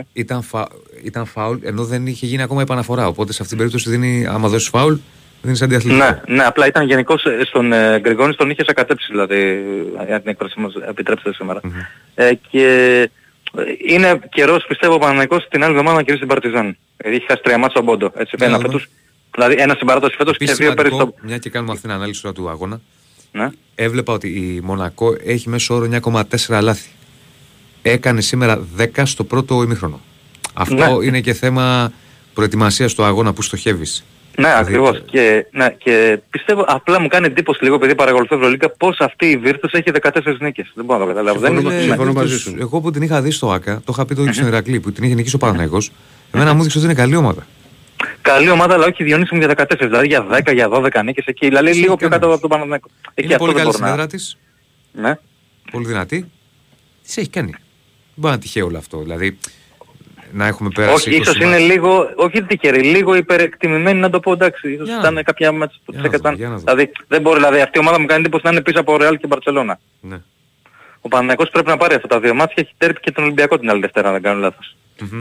Αλλά σε περίπτωση, ναι, σε περίπτωση που γυρίσει και ο Παπαπέτρος, δεν θα προλάβει το μάτσο με την Παρτιζάν, δεν ξέρω τι πληροφορίες έχεις. Γιατί ο Παπαπέτρου είναι να επιστρέψει τώρα. Ο Παπαπέτρου? Ο Παπαπέτρου δεν μου είπες. Ναι. Είναι στην για την επιστροφή του τώρα, όπου να είναι επιστρέφει. Ναι, μήπως προλάβει λέω το μάτσο με την Παρτιζάν, δεν Παρασκευή, μήπως. Ο Βιλντζός θα έρθει 10 με 15 Φλεβάρι, οπότε και ο Μπαλτσερός για να μην τραβάει, αν όλη η ομάδα είναι πλήρης και δεν έχει τραυματισμούς. Πιστεύω μπορεί να καταφέρει κάποια πράγματα. Δηλαδή ο Παπαπέτρος θα είναι ουσιαστικά σαν πέμπτος ψηλός και ο Μπαλτσερόφ θα είναι η έκτη επιλογή όπως βλέπω. Έγινε. Να είστε καλά παιδιά, χάρηκα πολύ και πάλι καλή χρονιά. Να είστε καλά. Μην ξεχνάτε Άγραφα ονοματεπώνυμα. Να είστε καλά φίλε. Και προχωράμε. Ναι. Καλησπέρα. Καλησπέρα. Άκης, τι κάνετε? Ο μπασκετικός. Ναι. Μπασκετικός. Λοιπόν, καταρχήν παίζει, πιστεύω ο Παναθηναϊκός αυτή τη στιγμή μετά τη Real παίζει το καλύτερο μπάσκετ. Παίζουν ρόλο τα λεφτά, όσο και να μην κοροϊδευόμαστε. Έχει καλό προπονητή. Είναι το μπάσκετ αυτό που έχουμε ξαναπεί πολλές φορές με τον Ηρακλή, ότι σε μια χρονιά μπορεί να φτιάξει ομάδα. Είναι δεδομένο, έχει πάρει προπονητή ο οποίος ξέρει να διαχειρίζεται τουλάχιστον το παιχνίδι μέσα. Να αντιθέσουμε το ποδόσφαιρο, δεν γίνεται. Ναι. Στο ποδόσφαιρο είναι πιο δύσκολο. Απλώς το Παναθηναϊκός, εάν πεις αδυναμίες, το ένα είναι που θα φανεί... Γίνεται πιο δύσκολο. Γίνεται, αλλά μπορεί να γίνει πιο δύσκολο. Δηλαδή μπορεί να γίνει... Ναι. Το βλέπεις ας πούμε ότι σε μεγάλες ομάδες που παίρνουν παιχταράδες, αλλά δεν μπορούν να κάνουν και έτσι πολλές φορές το κάτι παραπάνω για τους στόχους που έχουν. Ναι. Στο μπάσκετ... Είναι πιο εύκολο. Είναι πιο εύκολο ρε παιδί. Είναι πιο εύκολο. Έλα. Παίζει ρόλο. Καταρχήν αυτό, εγώ περίμενα ότι ο Παναθηναϊκός θα δέσει σίγουρα. Η μόνη αδυναμία του Παναθηναϊκού, και αυτό στα παιχνίδια που και η μπάλα, θα φανεί το 5. Η αλλαγή του Λεσόρ. Ο Κώστας Αντοκούμπου καλός, χρυσός, αλλά είναι μόνο καλός αμυντικά. Επιθετικά, τεχνικά είναι πολύ κακός. Δεν μποστάρει. Δεν το έχει αυτό, όχι. Ναι, αυτό όμως στα κρίσιμα παιχνίδια, Διονύση, βέβαια ο Παναθηναϊκός έχει ένα καλό. Αν είχε έναν ακόμα επιθετικό σέντερο Παναθηναϊκός, εκεί θα ήταν σούπερ. Ναι. Και θέλει, και αν πεις το τέλειο, είναι ένας παίκτης στη θέση του Κάιλ Γκάι. Δηλαδή εκεί, αν πεις, αλλά το πεντάκι είναι κομβικό. Είναι κομβικό. Γιατί έτσι και τραυματί. Εγώ σου λέω ότι φορτωθεί ο Λεσόρ με... Μπορεί να παίξει ο Μίτογλου. Αλλά σε κρίσιμα παιχνίδια, εκεί που καίει μπάλα και θα περάσει μπάλα μέσα στους ψηλούς, όσο και το τεσάρι σου να το καλύψεις, θα έχεις θέμα. Επίσης για τη Βίρτους, η Βίρτους είναι μια ομάδα στιβαρή. Είναι καλή ομάδα.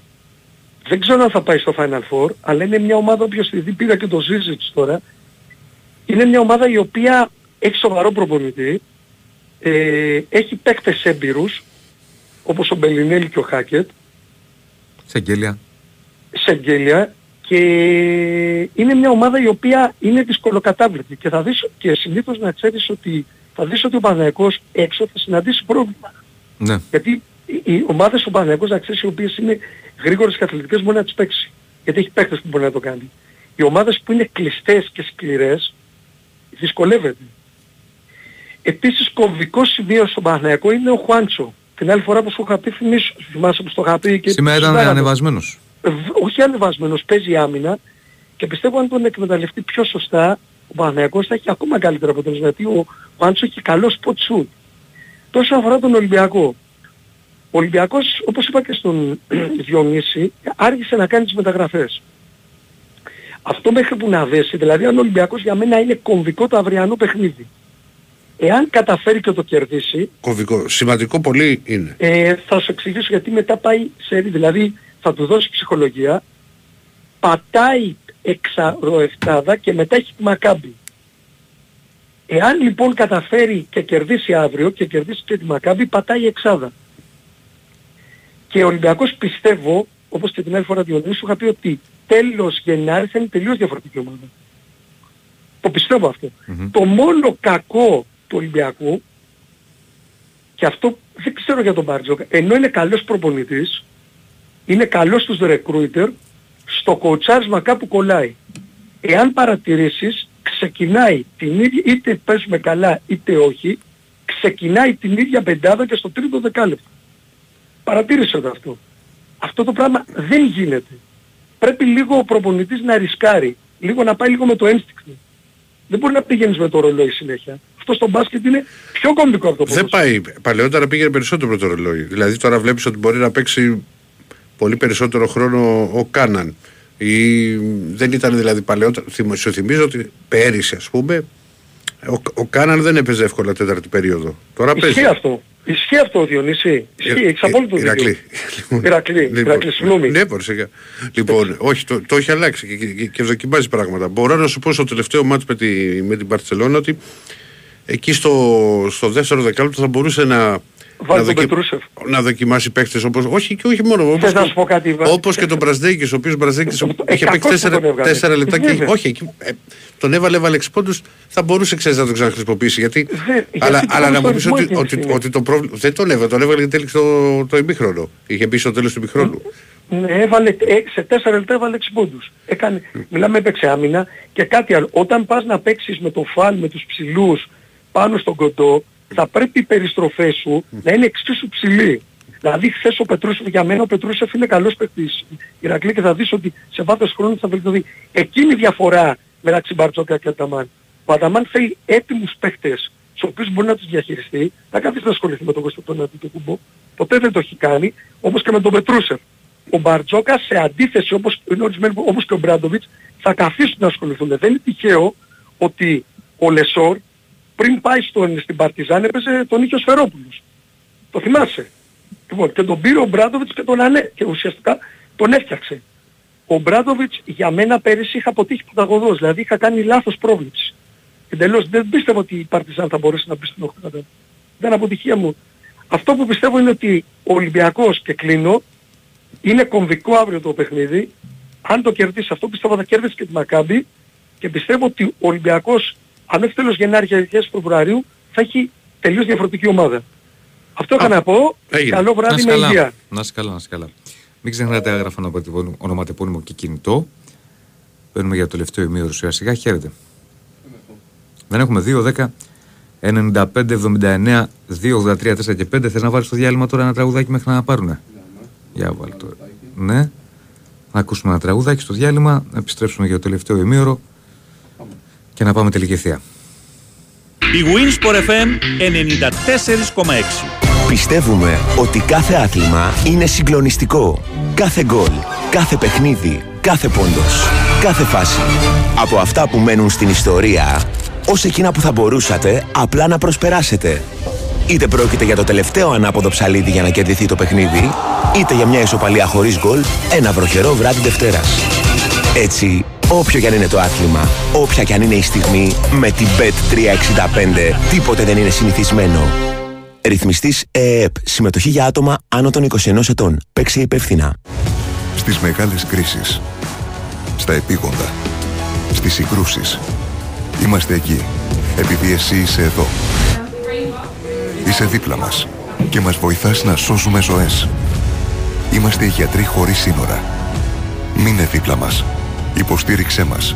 Μπες στο msf.gr. Γιατροί χωρίς σύνορα. Big Win Sport FM 94,6. Ραδιόφωνο με στυλ αθλητικό.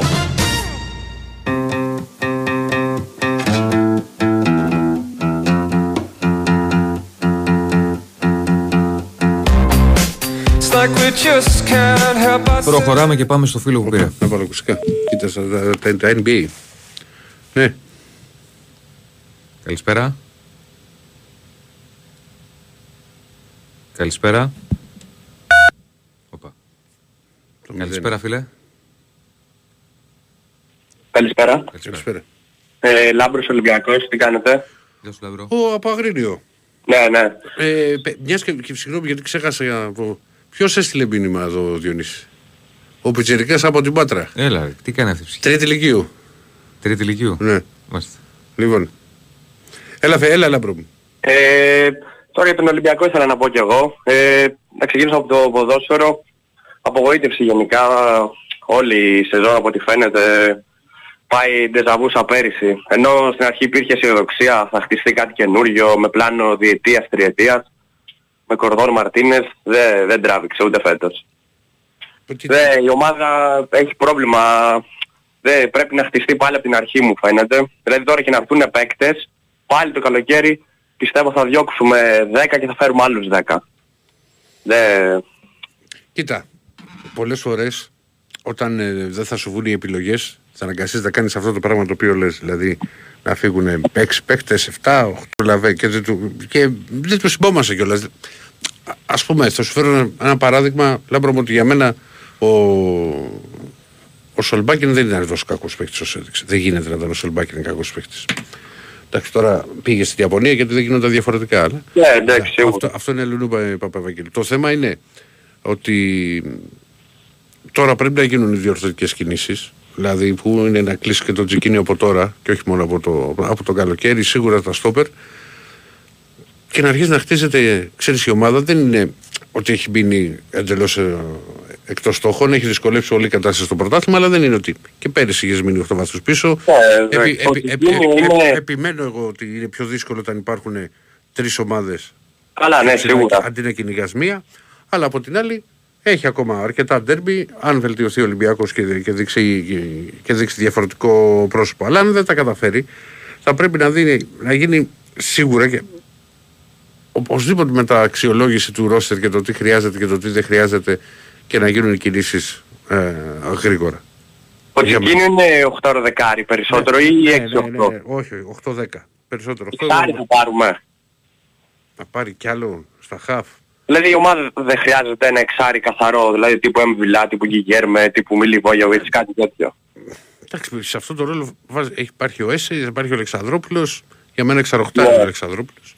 Δεν ξέρω, πάντως νομίζω θέλει rebuilding γενικά, ένα γερό rebuilding με ανθρώπους που να ξέρουν και ποιοι πρέπει να μείνουν, να εκτιμήσουν σωστά, ποιοι πρέπει να έρθουν, δηλαδή και να φτιάξει άμυνα. Κοίτα να δεις. Που να γίνει. Και το καλοκαίρι έγινε. Έγινε, ναι, αλλά από ό,τι φαίνεται όχι σωστά πάλι. Δεν ήταν όχι σωστά, υπήρχαν, ξέρεις, και. Υπήρχαν τα θέλω του τότε προπονητή του Μαρτίνεθ, γιατί θυμάμαι εγώ ότι είχε γίνει κουβέντα, του είχαν πει από τη διοίκηση, αυτό το ξέρω, να πάρει και άλλο ένα στόπερ και δεν ήθελε, θα πάει με 4. Τελικά έρθει ο Μπιανκόρ για. Εντάξει, πήρε τον Μπιανκόρ, ο οποίος δεν. Για να έρθει, ξέρεις, σαν μια λύση ακόμα. Δηλαδή, λέγαμε πέρσι τέτοια εποχή. Εμένα μου αρέσουν οι παίκτες, χάσετε τώρα που δεν παίζει καλά και υπάρχει προβληματισμός, ξέρεις, από τον κόσμο. Γιατί βλέπω εδώ τα μηνύματα. Επιμένω, ο Ορτέγκα είναι καλός παίκτης. Ο Ες επίσης είναι καλός παίκτης. Ο Ποντένσε. Σίγουρα δεν δείχνει τα. Ενώ ξεκίνησε πολύ καλά, βρίσκεται τώρα σε περίοδο του φορμαρίσματος. Αλλά συμβαίνουν αυτά. Δεν έχει ξεχάσει την μπάλα τώρα ο Ποντένσε. Τρελαθούμε. Ναι, απλά π.χ. πέρυσι λέγαμε τέτοια εποχή, θυμάμαι, ότι παίζαμε με Ντόι Ρέτσο στα στόπερ. Και στόχος ήταν το καλοκαίρι να φτιάξουμε καινούριο δίδυμο. Και τώρα έχουμε καταντήσει να είναι απαραίτητοι αυτοί, γιατί οι υπόλοιποι είναι χειρότεροι, ας πούμε. Ο Μπιανεκόν, Φρέιρε, Πορόζο, τραυματίζονται. Με αυτή τη στιγμή που μιλάμε, ο Ολυμπιακός έχει το Ρέτσο, τον Ντόι. Στον Πιανκόν. Ο Φρέν έχει φύγει από την ομάδα, δεν έχω καταλάβει. Όχι, τραυματίας. Αν θα μείνει στην ομάδα και το δεύτερο μισό. Κοίτα, τώρα ο Ολυμπιακός πάει να πάρει, έχει σκεφτεί, δεν είναι εύκολο. Ο Ολυμπιακός δεν έχει πάρει ιδανικό με οψιόν αγοράς. Το καλοκαίρι δεν ενεργοποιεί την οψιόν και επιστρέφει στην ομάδα του. Το θέμα είναι θα πρέπει να αποδεχτεί και η ομάδα την επιστροφή του ή να βρεθεί κάποια άλλη για να συνεχίσει την καριέρα του. Όπως και το ίδιο ισχύει, ας πούμε, και για τον Πορόζο. Αν και εγώ τον Πορόζο, το παιδί το θεωρώ εξελίξιμο. Ο Ολυμπιακός δηλαδή υπολογίζει στο Φρέιρε ή δεν τον πολύ θέλει, απλά αν δεν βρεθεί λύση θα μείνει αναγκαστικά? Πλέον δεν μπορεί να υπολογίσει το Φρέιρ όταν είναι, έχει μπει 3 μήνες. Αλλά ναι, είναι τόσο καιρό έξω. Πάντως θέλει σοβαρή ενίσχυση και ο προπονητής δηλαδή δεν με πείθει. Νομίζω είναι, να το πω, μιας χρήσης, εντάξει, όχι δεν είναι σωστή έκφραση, αλλά δεν νομίζω ότι θα μείνει μετά το καλοκαίρι ακόμα και να το πάρουμε. Δεν ξέρω καν θα βγάλει τη χρονιά. Δεν με πείθει καθόλου. Αν πάρει πρωτάθλημα, λέω πολύ τα δεδομένα, αλλά άλλο αυτό και άλλο το άλλο. Θα δούμε τι θα γίνει. Τέλος πάντων, και για τον μπάσκετ να πω, πολύ σημαντικό μάτς αύριο, πάρα πολύ. Κρίμα και προχθές γύρισε 2 φορές από διψήφιες διαφορές. Θα μπορούσε να κερδίσει, δεν τα κατάφερε. Για μία ακόμη φορά σε μάτς που γυρνάει από μεγάλη διαφορά, δεν καταφέρει να κερδίσει στο τέλος. Δηλαδή έχει γίνει πάρα πολλές φορές φέτος. Με την Μπαρσελόνα έχει γίνει η μεγάλη αντεπίθεση στο 4ο. Αλλά όταν έχεις 4 ευκαιρίες για να μειώσεις ή να σοφαρίσεις και τις χάνεις, είναι πολύ δύσκολο. Ήταν κομβικό εκεί. Δεν γίνει. 4 φορές. Δεν κατάλαβα γιατί δεν άφησε και εκτός το Μητρουλών και εκτός το δεκάδας για να μπει ο Σίγμα, ας πούμε. Δεν έπαιξε και ο Πετρούσεφ. Αυτό με το Σίγμα ο άνθρωπος φαίνεται δεν μπορεί να ακολουθήσει. Δηλαδή... Εντάξει, πάντως ο Σίγμα, για να μην... Επειδή το χάζευα κιόλας, γιατί το έχω βάλει στον υπολογιστή μπροστά και στη μεγάλη τηλεόραση, τελικά το ποδόσφαιρο. Ο Σίγμα έπαιξε στο διάστημα που ήταν καλός Ολυμπιακός, στο δεύτερο δεκάλεπτο. Πήρε κάποια rebound, εντάξει, βοήθησε λίγο προχθές, αλλά γενικά δεν το έχεις ούτε με το σου του. Θέλει κάτι άλλο εκεί ο Ολυμπιακός σίγουρα. Αλλά πρέπει να κερδίσει οπωσδήποτε αύριο, είναι πολύ σημαντικό. Γιατί πρέπει να μπει εξάδα, μην μπλέξει με play-in, γιατί είναι μετά περίεργα. Και οι διασταυρώσεις και μπορεί να μείνει και έξω. Θα τα δούμε όλα. Καλά, δεν είναι δεδομένο ότι κάθε χρόνο το Final Four είναι... Ναι, σίγουρα. Ναι, εσύ είσαι καλά? Μια χαρά. Έγινε, Λάμπρο μου. Να σε καλά, φίλε. Καλή συνέχεια. Σε ευχαριστούμε πολύ. Πάμε παρακάτω. Καλησπέρα. Χαίρετε. Γιώργος από το κατακόκκινο Λογκάιλον. Γεια σου, Γιώργο. Τι κάνεις, Γιώργο? Γεννήσει τι έγινε? Καλά, εσύ πώς είσαι? Ηρακλή, όλοι καλά είστε? Μια χαρά. Να είστε πάντα καλά. Απλώς πήρα να σας πω μια καλησπέρα, σας ακούω καθημερινά. Με την ΑΕΚ ήθελα να πω όταν παίξαμε στο Καραϊσκάκι ότι παιδιά, άμα υπήρχαν θεατές εκείνη την ημέρα, θα είχαν μπει μέσα. Δεν χρειάζεται να μπαίνουν μέσα, ό,τι και να συμβαίνει. Αυτό εγώ δεν είμαι αυτή τη άποψη. Δεν λέω ότι έπρεπε να μπουνε. Όχι, και δεν πρέπει να γίνεται αυτό. Λέω ότι... Να αποδοκιμάσεις, να κάνεις αρέα.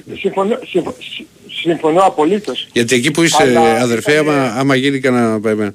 Θα μπουνε μέσα, τι έχει να γίνει? Όχι, ξέχασα, εντάξει, δεν μιλάμε το ίδιο. Η νοοτροπία είναι διαφορετική. Δεν είναι η νοοτροπία εδώ πέρα που είμαστε. Εντάξει, εδώ πέρα άμα ούτε και το πόδι να πατήσεις μέσα, σε μπαγλαρώνουν και δεν θα πατάς. Δεν είναι το ελληνικό ότι έλα μωρέ, εντάξει τώρα κάτι έγινε. Καταλάβες. Αλλά κατά τα άλλα, παιδιά, ήθελα να σας ευχαριστήσω που είστε εκεί πέρα καθημερινά. Έτσι. Και σας ακούμε από εδώ πέρα οι ξενιτεμένοι. Και μας βοηθάτε που με την επικοινωνία με την πατρίδα. Να είσαι καλά. Αυτό. Χαρά μας. Να είσαι καλά, φίλε. Εντάξει. Σε ευχαριστούμε. Να είστε καλά, παλικάρια μου. Να είστε καλά. Πάμε. Ναι. Εμπρός. Ναι. Άτος, Λος Άντζελες. Εγώ είμαι. Γεια σας, παιδιά. Τι κάνεις? Και να ξέρεις, χρόνια πολλά. Δηλαδή δεν βλέπω αν θα βάλει 13 πόντους στο Holiday. Γιατί έλεγα τώρα βγήκε το Λοκέντρο, λίγο καιρό έχει να βγει το Λος Άντζελες. Ναι, παιδιά, εγώ δεν ασχολούμαι με NBA. Ειλικρινά σας μιλάω. Δεν με νοιάζει. Τι κάνεις, λέγε, τι κάνεις? Με ρωτά... να συνεχίσω τις ευχές μου. Υγεία, ευτυχία και καλή τύχη. Αυτές είναι οι ευχές μου για όλο τον κόσμο. Και ειδικά για εμάς τους Έλληνες του εξωτερικού, μήπως και προλάβουμε και μπορέσουμε να ξαναγυρίσουμε πίσω στην πατρίδα. Όπως και να είναι η πατρίδα, δεν αλλάζει με τίποτα. Πόσα χρόνια είσαι τώρα, Γιώργο, στο Λος Άντζελες? 12 Φλεβάρι, 18 χρόνια. Ναι.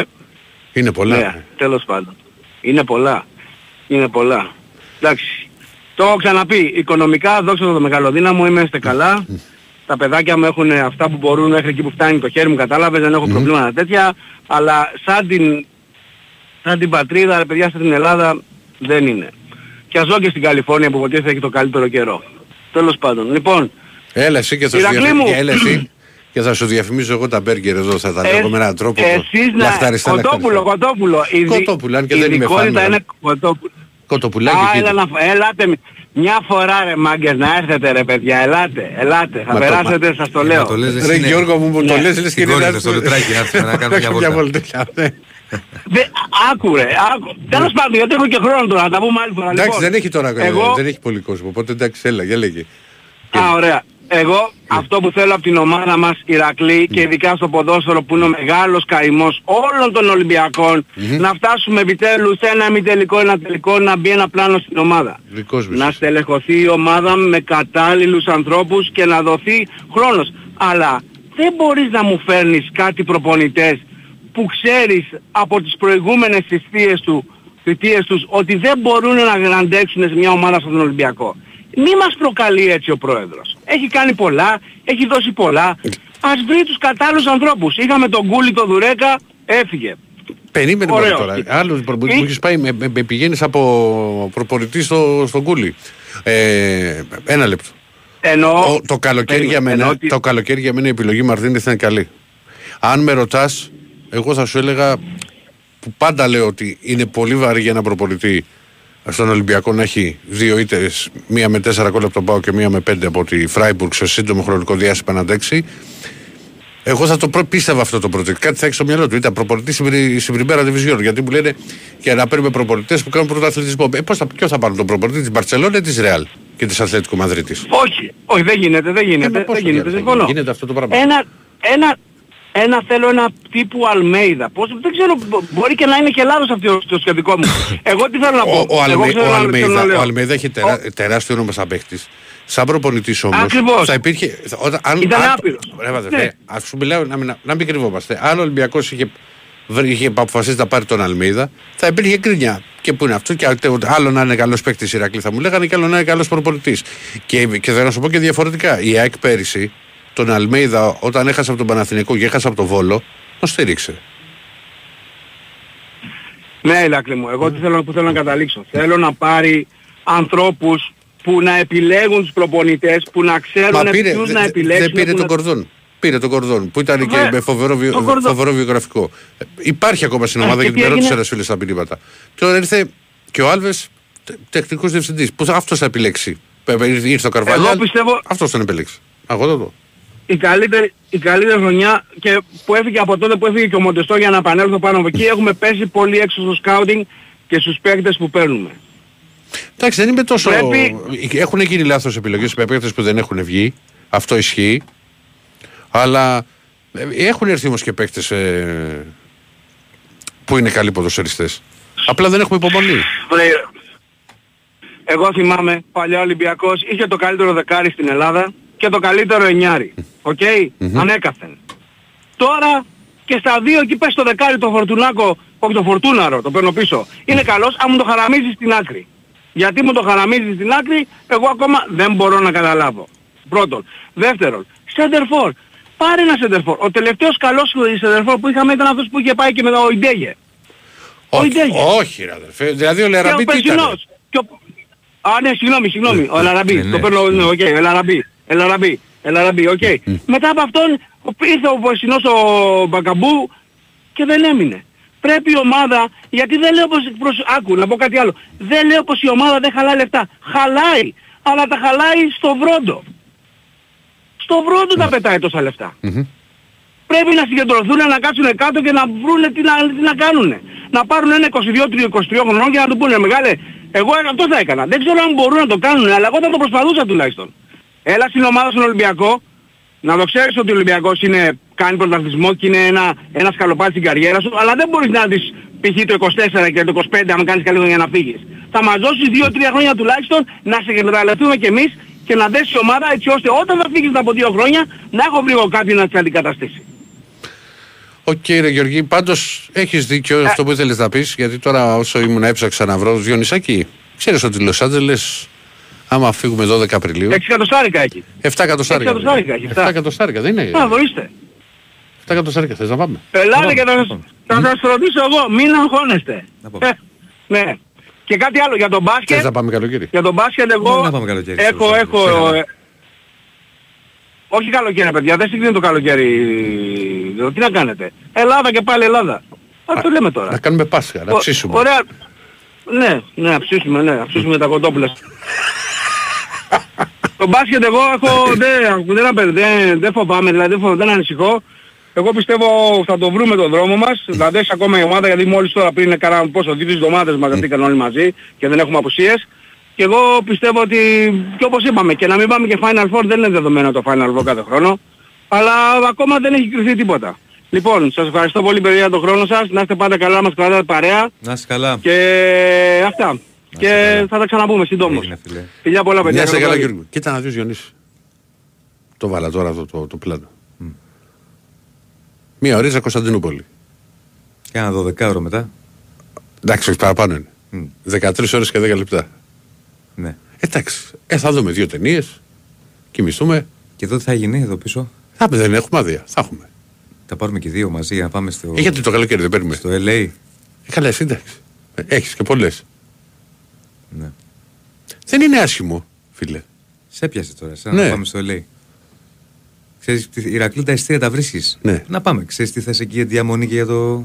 Ωραία, διαμονή. Ας σου βρω και διαμονή. Θες και διαμονή 12 Απριλίου. Πάντως 7 εκατοστάρικα. Πόσες μέρες θες να πάμε? Το βάλαμε 12 με 17. 5 μέρες. 6 μέρες. 6 μέρες. Ναι. Πού νομίζω ότι πας Ηρακλή? Στην Πράγα. Καλά, γιατί. Στο Λονδίνο. Πόσο θες να βάλω, να βάλω παραπάνω? Τουλάχιστον 12. Α, βάλουμε 2 εβδομάδες δηλαδή. Πού πας, στην Αμερική πας? Μέχρι να πας καταρχάς και να γυρίσεις. Θα βαρεθούμε 10 μέρες στο Λος Άντζελες. Θα βαρεθείς στο Λος Άντζελες 10 μέρες. Ρε τι τράβαμε, πάμε παρακάτω, ναι. Καλησπέρα. Καλησπέρα, κάτσα από και booking. Τι κάνουμε? Εδώ προσπαθώ να πείσω τον Δεσίλα. Να βρει διαμονή για το Λος Άντζελες ο Ηράκλης. Ο Δεσίλα έφυγες. Αν έφυγα. Τι σε λέει να πας να βρεις τώρα τέτοιο και το κάνεις και το... Ναι. Και κάνει και το δύσκολο. Ναι. Κάνει και το δύσκολο. Μου αρέσει που μου έβαλε και 5 μέρες. Ωραία, εντάξει, το βάλα ενδεικτικά για την πτήση. Ναι. Ωραία, θα βάλω τώρα εγώ τι θες. Καλοκαίρι θα έχουν τελειώσει πρωταθλήματα, ιστορίες, κόλπα. Ναι. Τι θες, άδεια δεν έχεις? Να πάμε, να πάμε. Αυτό. Απλά εγώ πήρα να σας πω πώς σας φάνηκε το τέρμπι την Κυριακή και μετά το τέρμπι που έγινε την Τετάρτη. Τα έχουμε πει, εσύ πες μας, εμείς τα έχουμε πει αδερφέ, όλες τις εκπομπές αυτό κάνουμε. Λοιπόν, αντί να λένε για τις διαιτητικές αποφάσεις... Ο φίλος μπορεί... είναι. Εγώ. Ναι. Όχι, καμία σχέση. Α, όχι. Μοιάζει πολύ η φωνή σου. Όχι. Αντί να είναι για τις διαιτητικές αποφάσεις, ξέρω εγώ μπορώ να βρω να πω ποδοσφαιρικά και για τις ομάδες. Πες τα. Δηλαδή, ας πούμε, ενώ ανέβηκε ο Ολυμπιακός, ας ξεκινήσω πρώτα την ΑΕΚ, ενώ ανέβηκε ο Ολυμπιακός μετά το 2-0, 2-1 τέλος πάντων, άμα παρατηρήσετε πολλές φορές πήραν οι παίχτες της ΑΕΚ την μπάλα για να... Βγήκαν 6 αντιπιθέσεις για να βγουν, τις μισές ήταν με παίχτη παραπάνω και δεν έκαναν τελική πριν από 2 και μία το δοκάρι. Για ποιο λόγο δεν δίνουν την μπάλα? Δηλαδή δεν είναι αυτό που έφτιαχνε πέρσι η ΑΕΚ. Επειδή είμαι ΑΕΚ το παρακολουθώ. Έκλεψε πολλές φορές την μπάλα γιατί φυσιολογικά ανέβηκε ο Ολυμπιακός να πιέσει και μπορούσε να, με μία πάσα εύκολα να βγει μπροστά. Δεν την έδιναν. Δεν ξέρω γιατί. Λάθος συνεργασίες, ειδικά η μία που βγαίνει με Τσούμπερκ Πινέδα, δηλαδή άμα την κάνει ο Τσούμπερκ την μπάλα 1 μέτρο πιο πίσω, θα την πάρει ο Πινέδα και θα βγουν 4 με 2. Anyway. Δεν ξέρω τι έχουν πάθει. Επίσης ο Ολυμπιακός μου φαίνεται ότι είναι λίγο χειρότερος από πέρσι. Γιατί πέρσι είχε έναν Χάμες, είχε έναν ξέρω εγώ Ασταθόπουλο πίσω, είχε ρε παιδί μου κάτι. Είχε τον Χουάνγκ, εμένα προσωπικά πολύ μου άρεσε, σαν χαφ. Ήταν box to box, μάρκερ. Ο Χουάντσο ήταν πολύ καλός, πολύ καλός παίκτης. Πάρα πολύ καλός παίκτης. Είχε τον Εμβιλά. Δηλαδή αυτοί οι παίχτες, ας πούμε, πήρε, έφερε μια καραβιά ο άλλος παίχτες και δεν βρήκε να φέρει 2-3 τέτοιους παίχτες. Μου φαίνεται λίγο ρε παιδί. Ήρθανε παίχτες πάλι, ήρθανε παίχτες. Και βγήκε για μένα και ο Σαλπάκη μια χαρά παίχτης ήταν. Ωραία. Άρα τώρα. Γι' αυτόν τον Μπιέλ γιατί τον κρατάει ο Ολυμπιακός. Έχει συμβόλαιο ο Μπιέλ. Και ο Μπιέλ ήταν και μεταγραφή 6 εκατομμυρίων. Δεν βγήκε καθόλου η Ηρακλή, δηλαδή δεν. Και φαινόταν ο Ολυμπιακός ότι είχε ρε παιδί μου, ξέρω εγώ στην αρχή και δεύτερο όσο είχαν δυνάμεις ο Φορτούνης και ο Ποντένσε. Γιατί ακούω που λέει το Ποντένσε ξέχασε την μπάλα. Δεν ξέχασε ρε παιδιά την μπάλα. Αλλά άμα παίζεις συνέχεια 90 λεπτά. Όχι, εγώ το πάω έτσι, λέω ότι ξέχασε την μπάλα, να ρωτήθηκα. Δεν γίνεται, δεν γίνεται, ξεχάσει. Δεν γίνεται να ξεχάσει την μπάλα. Ούτε ο Φορτούνης γίνεται να ξεχάσει την μπάλα. Να κάνει 5 πάσες λάθος. Κουράζονται οι παίχτες. Δηλαδή όταν δεν έχεις με κάποιους να τους αντικαταστήσεις στο 60, στο 50, θα κουραστούν. Και δεν είχαν οι παίχτες μόνο το πρωτάθλημα, είχαν και τους ευρωπαϊκούς αγώνες που καταναλώνουν διπλάσιες δυνάμεις. Πάμε στον Παναθηναϊκό. Πάμε. Η γνώμη μου έτσι. Άλλαξε ο Παναθηναϊκός, πολύ κακός για μένα, το είχα πει και στο Διονύση, τον Γιοβάνοβιτς. Εγώ εμένα ξέρω εγώ μου φάνηκε ότι πήγαινε πολύ καλά, τον πήρα από έκτο. Τον έκανε να πρωταγωνιστεί για πρωτάθλημα, τον πήρε κύπελο. Τέλος πάντων, τον άλλαξε. Εγώ βλέπω ότι η ομάδα του Παναθηναϊκού πάλι παίζει περίπου στο σύστημα Γιοβάνοβιτς. Απλά κάνει πιο παρεμβατικές κινήσεις ο Τερίμ. Δεν ξέρω αν έχει το... πώς να το πω ρε παιδί μου. Δηλαδή έχει την πεποίθηση ότι εγώ θα κάνω αυτό ας πούμε και θα το βάλω το αμυντικό χαφ εξτρέμ, ξέρω εγώ, και θα μου βγει. Δεν ξέρω αν έχει αυτή την πεποίθηση, ρε παιδί μου. Κατάλαβες. Ή αν το κάνει επειδή έχει δει κάτι άλλο. Προς το παρόν αυτά. Και από έναν ΠΑΟΚ ο οποίος όταν έρχονται τα δύσκολα τα μάτς σαν να παθαίνει ένα φουίτ, να το πω έτσι, στις ευκαιρίες του. Δεν βγάζει τόσες ευκαιρίες. Δηλαδή και με τον Άρη δεν έβγαλε. Με την ΑΕΚ δεν έβγαλε, με τον Ολυμπιακό έβγαλε 4 αντεπιθέσεις, 5. Και έβγαλε 4 γκολ. Κάτι τέτοιο, δηλαδή με τον Παναθηναϊκό έβγαλε 3 αντεπιθέσεις, 4, στις 2 τους έκανε γκολ, ξέρω εγώ, και μετά ο Παναθηναϊκός τον έβαλε σχεδόν μες στα δίχτυα, μέχρι να εσωφαριστεί. Τώρα από εκεί και πέρα το πώς θα κυλήσει όλο το πρωτάθλημα θα δείξει. Τώρα όσον αφορά για τις διαιτητικές αποφάσεις, όλα αυτά που ακούνε μπουρδες. Ναι. Κατσαρές, τρίχες κατσαρές. Να είχαμε να λέγαμε. Okay. Αυτά είδα. Δεν ξέρω εσείς άμα έχετε δει κάτι, άμα ήταν κάτι διαφορετικό. Sorry για το μονόλογο. Όχι βέβαια. Να πάμε τελική ευθεία. Να είσαι καλά. Να είσαι καλά. Καλή σας νύχτα. Γιονίση, κοίτα να δεις. Πριν πάμε στην τελική ευθεία, σου έχω πρόταση για 10 βράδια. Διαμέρισμα με 2 υπνοδωμάτια. 4 κρεβάτια έχει. Και να τσακωθούμε θα πάμε. Ναι. Θα βρούμε κι άλλο κρεβάτια και πιστούμε. Ναι. Λοιπόν. 2.300 τα 4 άτομα. Για 10 μέρες. 60 ευρώ το άτομο. 60 ευρώ το άτομο στο Λος Άντζελες. Πού είναι, σε ποια περιοχή? Λος Άντζελες λέει. Όχι, είναι 37 χιλιόμετρα από το κέντρο. Εντάξει, ανήκει α πούμε και να μάξει. Υπάρχει όμως ένα άλλο. 37 χιλιόμετρα από το κέντρο του Λος Άντζελες. Περίμενε. Υπάρχει και ένα εκπληκτικό. Βέβαια με προβληματίζει το όνομα. Το οποίο είναι με 4 κρεβάτια, 2 καναπέδες, 2 μεγάλα διπλά και τέτοια και όλα αυτά. Βγαίνει. Φτηνότερο βγαίνει. Ναι. Δηλαδή. Πού είναι αυτό? 200. Κέντρο του Λος Άντζελες. 600 μέτρα από το κέντρο. Μάλιστα. Βέβαια το λέει penthouse, dream loft. Εντάξει. Τι. Ρετυρέ σου λέει.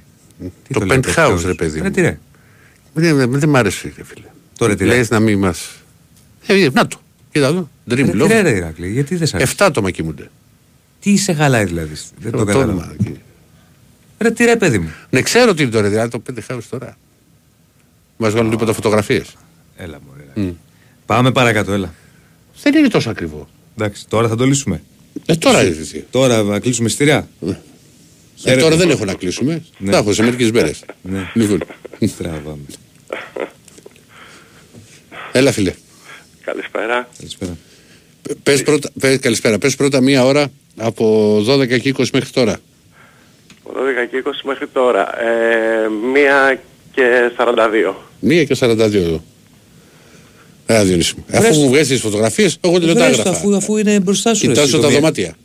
Ρε Ηρακλή, άσε με τώρα, κοιτάς τα δωμάτια. 1 και 42 μπροστά σου είναι. Ναι. Έλα, φίλε μου. Λοιπόν, παιδιά, το όνομά μου είναι Αριστίδης. Γεια σου, Αριστίδη. Ηρακλή και Διονύση, εγώ είμαι Ολυμπιακός. 1 και 42 έχουμε έναν. Δεν πήρα να πω για... Ευθυμίου Ανδρέας, συγγνώμη. Ευθυμίου Ανδρέα, είσαι ο νικητής.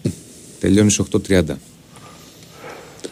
Έλα Αρισίδη μου. Ναι, παρόλα αυτά συνεχίζω. Δεν πήρα για να μιλήσω ούτε για μπάσκετ ούτε για ποδόσφαιρο, αν και τα παρακολουθώ, αλλά πιο πολύ το μπάσκετ. Τη συζήτηση για την Καλιφόρνια, για το Λος Άντζελες, επειδή έχω πάει πάρα πολλές φορές και έχω κάτσει πολύ μεγάλα διαθήματα, γιατί είχα μια μακροχρόνια σχέση εκεί. Λοιπόν, φίλε, και Λος Άντζελες. Ναι, στο Λος Άντζελες και συγκεκριμένα στο Manhattan Beach. Λοιπόν, το οποίο είναι καμιά 20αριά... Ξέρεις ότι έχει κλίμα σαν την Ελλάδα εκεί. Μοιάζει πολύ. Δεν μοιάζει το κλίμα με την Ελλάδα. Ναι, παιδιά, είναι πάρα πολύ. Και να σου πω, είναι και λίγο πιο... Λίγο και πιο τροπικό από την Ελλάδα, ας πούμε, και από την Αθήνα. Δηλαδή το πρωί μπορεί να είναι, ξέρω εγώ, 6, 7, 8 βαθμούς, ας πούμε, νωρίς. Στις 11 η ώρα, 11.30 έχει φτάσει 22, 23, ας πούμε, περπατά στην παραλία με κοντομάνικο και με ένα μπλουζάκι, ξέρω εγώ, στον νόμο, έτσι, σε περίπτωση που, εντάξει. Αλλά, ναι, είναι πάρα πολύ, πολύ ωραίος ο καιρός. Εγώ θα σας έλεγα, ας πούμε, αν αποφασίσετε να πάτε, να νοικιάσετε οπωσδήποτε ένα αυτοκίνητο, να πάτε ένα Σαν Ντιέγκο, που είναι παρακάτω κανένα 2ωρο, εκεί πέρα στο δρόμο προς τα κάτω είναι και η Λαγκούνα. Λασβέγκας τελευταία μέρα. Ένα Λασβέγκας, μια Αριζόνα, κάνουμε μια εκδρομή. Λαγκούνα Μπιτς, όχι, άμα πάτε Καλιφόρνια δεν προλαβαίνετε τα κάνετε όλα αυτά, παιδιά. Δηλαδή, να πας ένα Σαν Ντιέγκο, ξέρεις, εκεί στο δρόμο, ας πούμε, θα βρείτε και τη Λαγκούνα Μπιτς που είναι πανέμορφη. Λοιπόν, και προς τα πάνω που είναι, μπορείτε να πάτε και στο Σαν Φρανσίσκο, το οποίο είναι η πιο ωραία πόλη της Καλιφόρνιας, είναι πάρα πολύ όμορφο το Σαν Φρανσίσκο, και να πάτε και μία ανάπα, ας πούμε, Βόρεια Καλιφόρνια, πάνω εκεί στο Wine District, έτσι, που βγάζουν, που είναι τα αμπέλια, που είναι τα κρασιά, Σαντελίνα, Καλιστόγκα, είναι πανέμορφα, και να κατέβετε από κάτω εκεί όλο το δρόμο, το Big Sur, το οποίο είναι η γκρεμή εκεί κάτω, ειρηνικός, ας πούμε, είναι απίστευτες οι θέες, τρελές, δεν υπάρχει. Highway 1 που λένε. Το Highway 1 που λένε, και αυτό πηγαίνει όλο μέχρι κάτω στο Λος Άντζελες, και περνάς και από Σακραμέντο εκεί. Επειδή σε ξέρω, για τέτοιο ταξίδι δεν είναι στην Έγινα. Θα πάμε στο Ελέ με σένα την τρίτη μέρα, μου λες δεν πάμε να κάτσουμε, άστο τώρα πιο μετά. Ναι ρε, πρέπει να κάνουμε, δηλαδή δεν μπορείτε να κάτσετε μόνο στο Ελέ. Τα ξέρω αυτά, μου πεις εντάξει κουράστηκα, έλα να κάτσουμε να πιούμε ένα καφέ, να φάμε κάτι. Θα νοικιάσετε αυτοκινητάκι, σου λέω, και πρέπει να τα κάνετε αυτά, δηλαδή να πάτε, ξέρεις, και νότια κάτω, ας πούμε, Σαν Διέγκο, αυτά που είναι πολύ κοντά στα σύνορα με το Μεξικό, εκεί στην Τιχουάνα περνάς, έχω πάει και στο Μεξικό, έχω κατέβει από εκεί αρκετές φορές. Μπαρσελόνα, έχει Μεξικό, αλλά ξέρεις, και πάνω Βορεια Καλιφόρνια, οπωσδήποτε είναι πανέμορφα. Τι πάθαμε απόψε. Εντάξει, φίλε. Θα είσαι καλά, γιατί έχουν έρθει και μυστικά μηνύματα. Μάκης λέει πάμε, λέει την άλλη πέρα. Ναι, και ένα βραδάκι εκεί στην Άπα, δηλαδή, ξέρεις, εκεί Βόρεια Καλιφόρνια που σου λέω, 1-2 βράδια είναι πάρα πολύ ωραία, ας πούμε, ξέρω εγώ, να κάτσετε, να το κάνετε, δηλαδή ένα break, να πάτε, το ταξίδι είναι κανένα 10ωρο από το LA πάνω, 10-11 ώρες, ας πούμε. Το ίδιο και να γυρίσετε. Κάνετε και 2 βράδια, ας πούμε, ξέρω εγώ, στην Άπα, που είναι πανέμορφα, έχει πάρα πολύ ωραία εστιατόρια, έχει πάρα πολύ ωραία φύση, είναι πανέμορφα. Θέλει και ένα ATM βέβαια. Κάπου είναι κοντά εκεί. Εντάξει ρε παιδιά, ξέρεις, εντάξει, δεν είναι και η βενζίνη δεν είναι ακριβή, ούτε το αυτοκίνητο σου κοστίζει πολλά. Στην Αμερική, πάμφθινη είναι. Ναι, δεν είναι πρόβλημα αυτό. Εν πάση περιπτώσει, παιδιά, έχω πολλά να σας πω για την Καλιφόρνια. Αν αποφασίσετε να το κάνετε, μπορείτε να κρατήσετε το τηλέφωνό μου, Διονύσης, όποιος θέλει, ο Ηρακλής. Θα σου πλάξα να πάρεις, θα μας ακούσεις. Για να τα ξαναπώ, βεβαίως. Να είστε καλά, παιδιά. Λοιπόν, να είστε καλά, Αριστίδη, σε ευχαριστώ πολύ. Εγώ έχω ψηθεί, βέβαια. Θα κάνω οικονομία. Αν κόψεις το τσιγάρο, το τελείωσε. Σου λέω, σε ξέρω τη δεύτερη, όταν είχα πάει Νέα Υόρκη, πρέπει να περπάταγα κάθε μέρα 8 με 9 ώρες. Κάνε εντάξει τώρα. Για να τη γυρίσω. Είπαμε να πάμε διακοπές, δεν είπαμε να παρατελεφωνήσουμε. Δεν πας διακοπές εκεί, δεν πας να κάτσεις εκεί. Εκεί πας για να εξερευνήσεις. Όχι, να δεις πράγματα, δεν είναι παραμυθείς. Δεν είναι μέχρι τη Σαλαμίνα, πετάγω μέχρι τη Διά. Καλά, καλά, σε ξέρω εμένα να λες. Λοιπόν. Βιετνάμ έχω πάει, ρε φίλε. Δεν πήγες Βιετνάμ, πήγες. Μια εβδομάδα έκανα. Ναι. Τι είχα να γράψω, 2 σελίδες έκανα. Εκεί τι έκανα, δεν πήγα στο Ανόη. Τέλος. Λοιπόν, τα λέμε αύριο.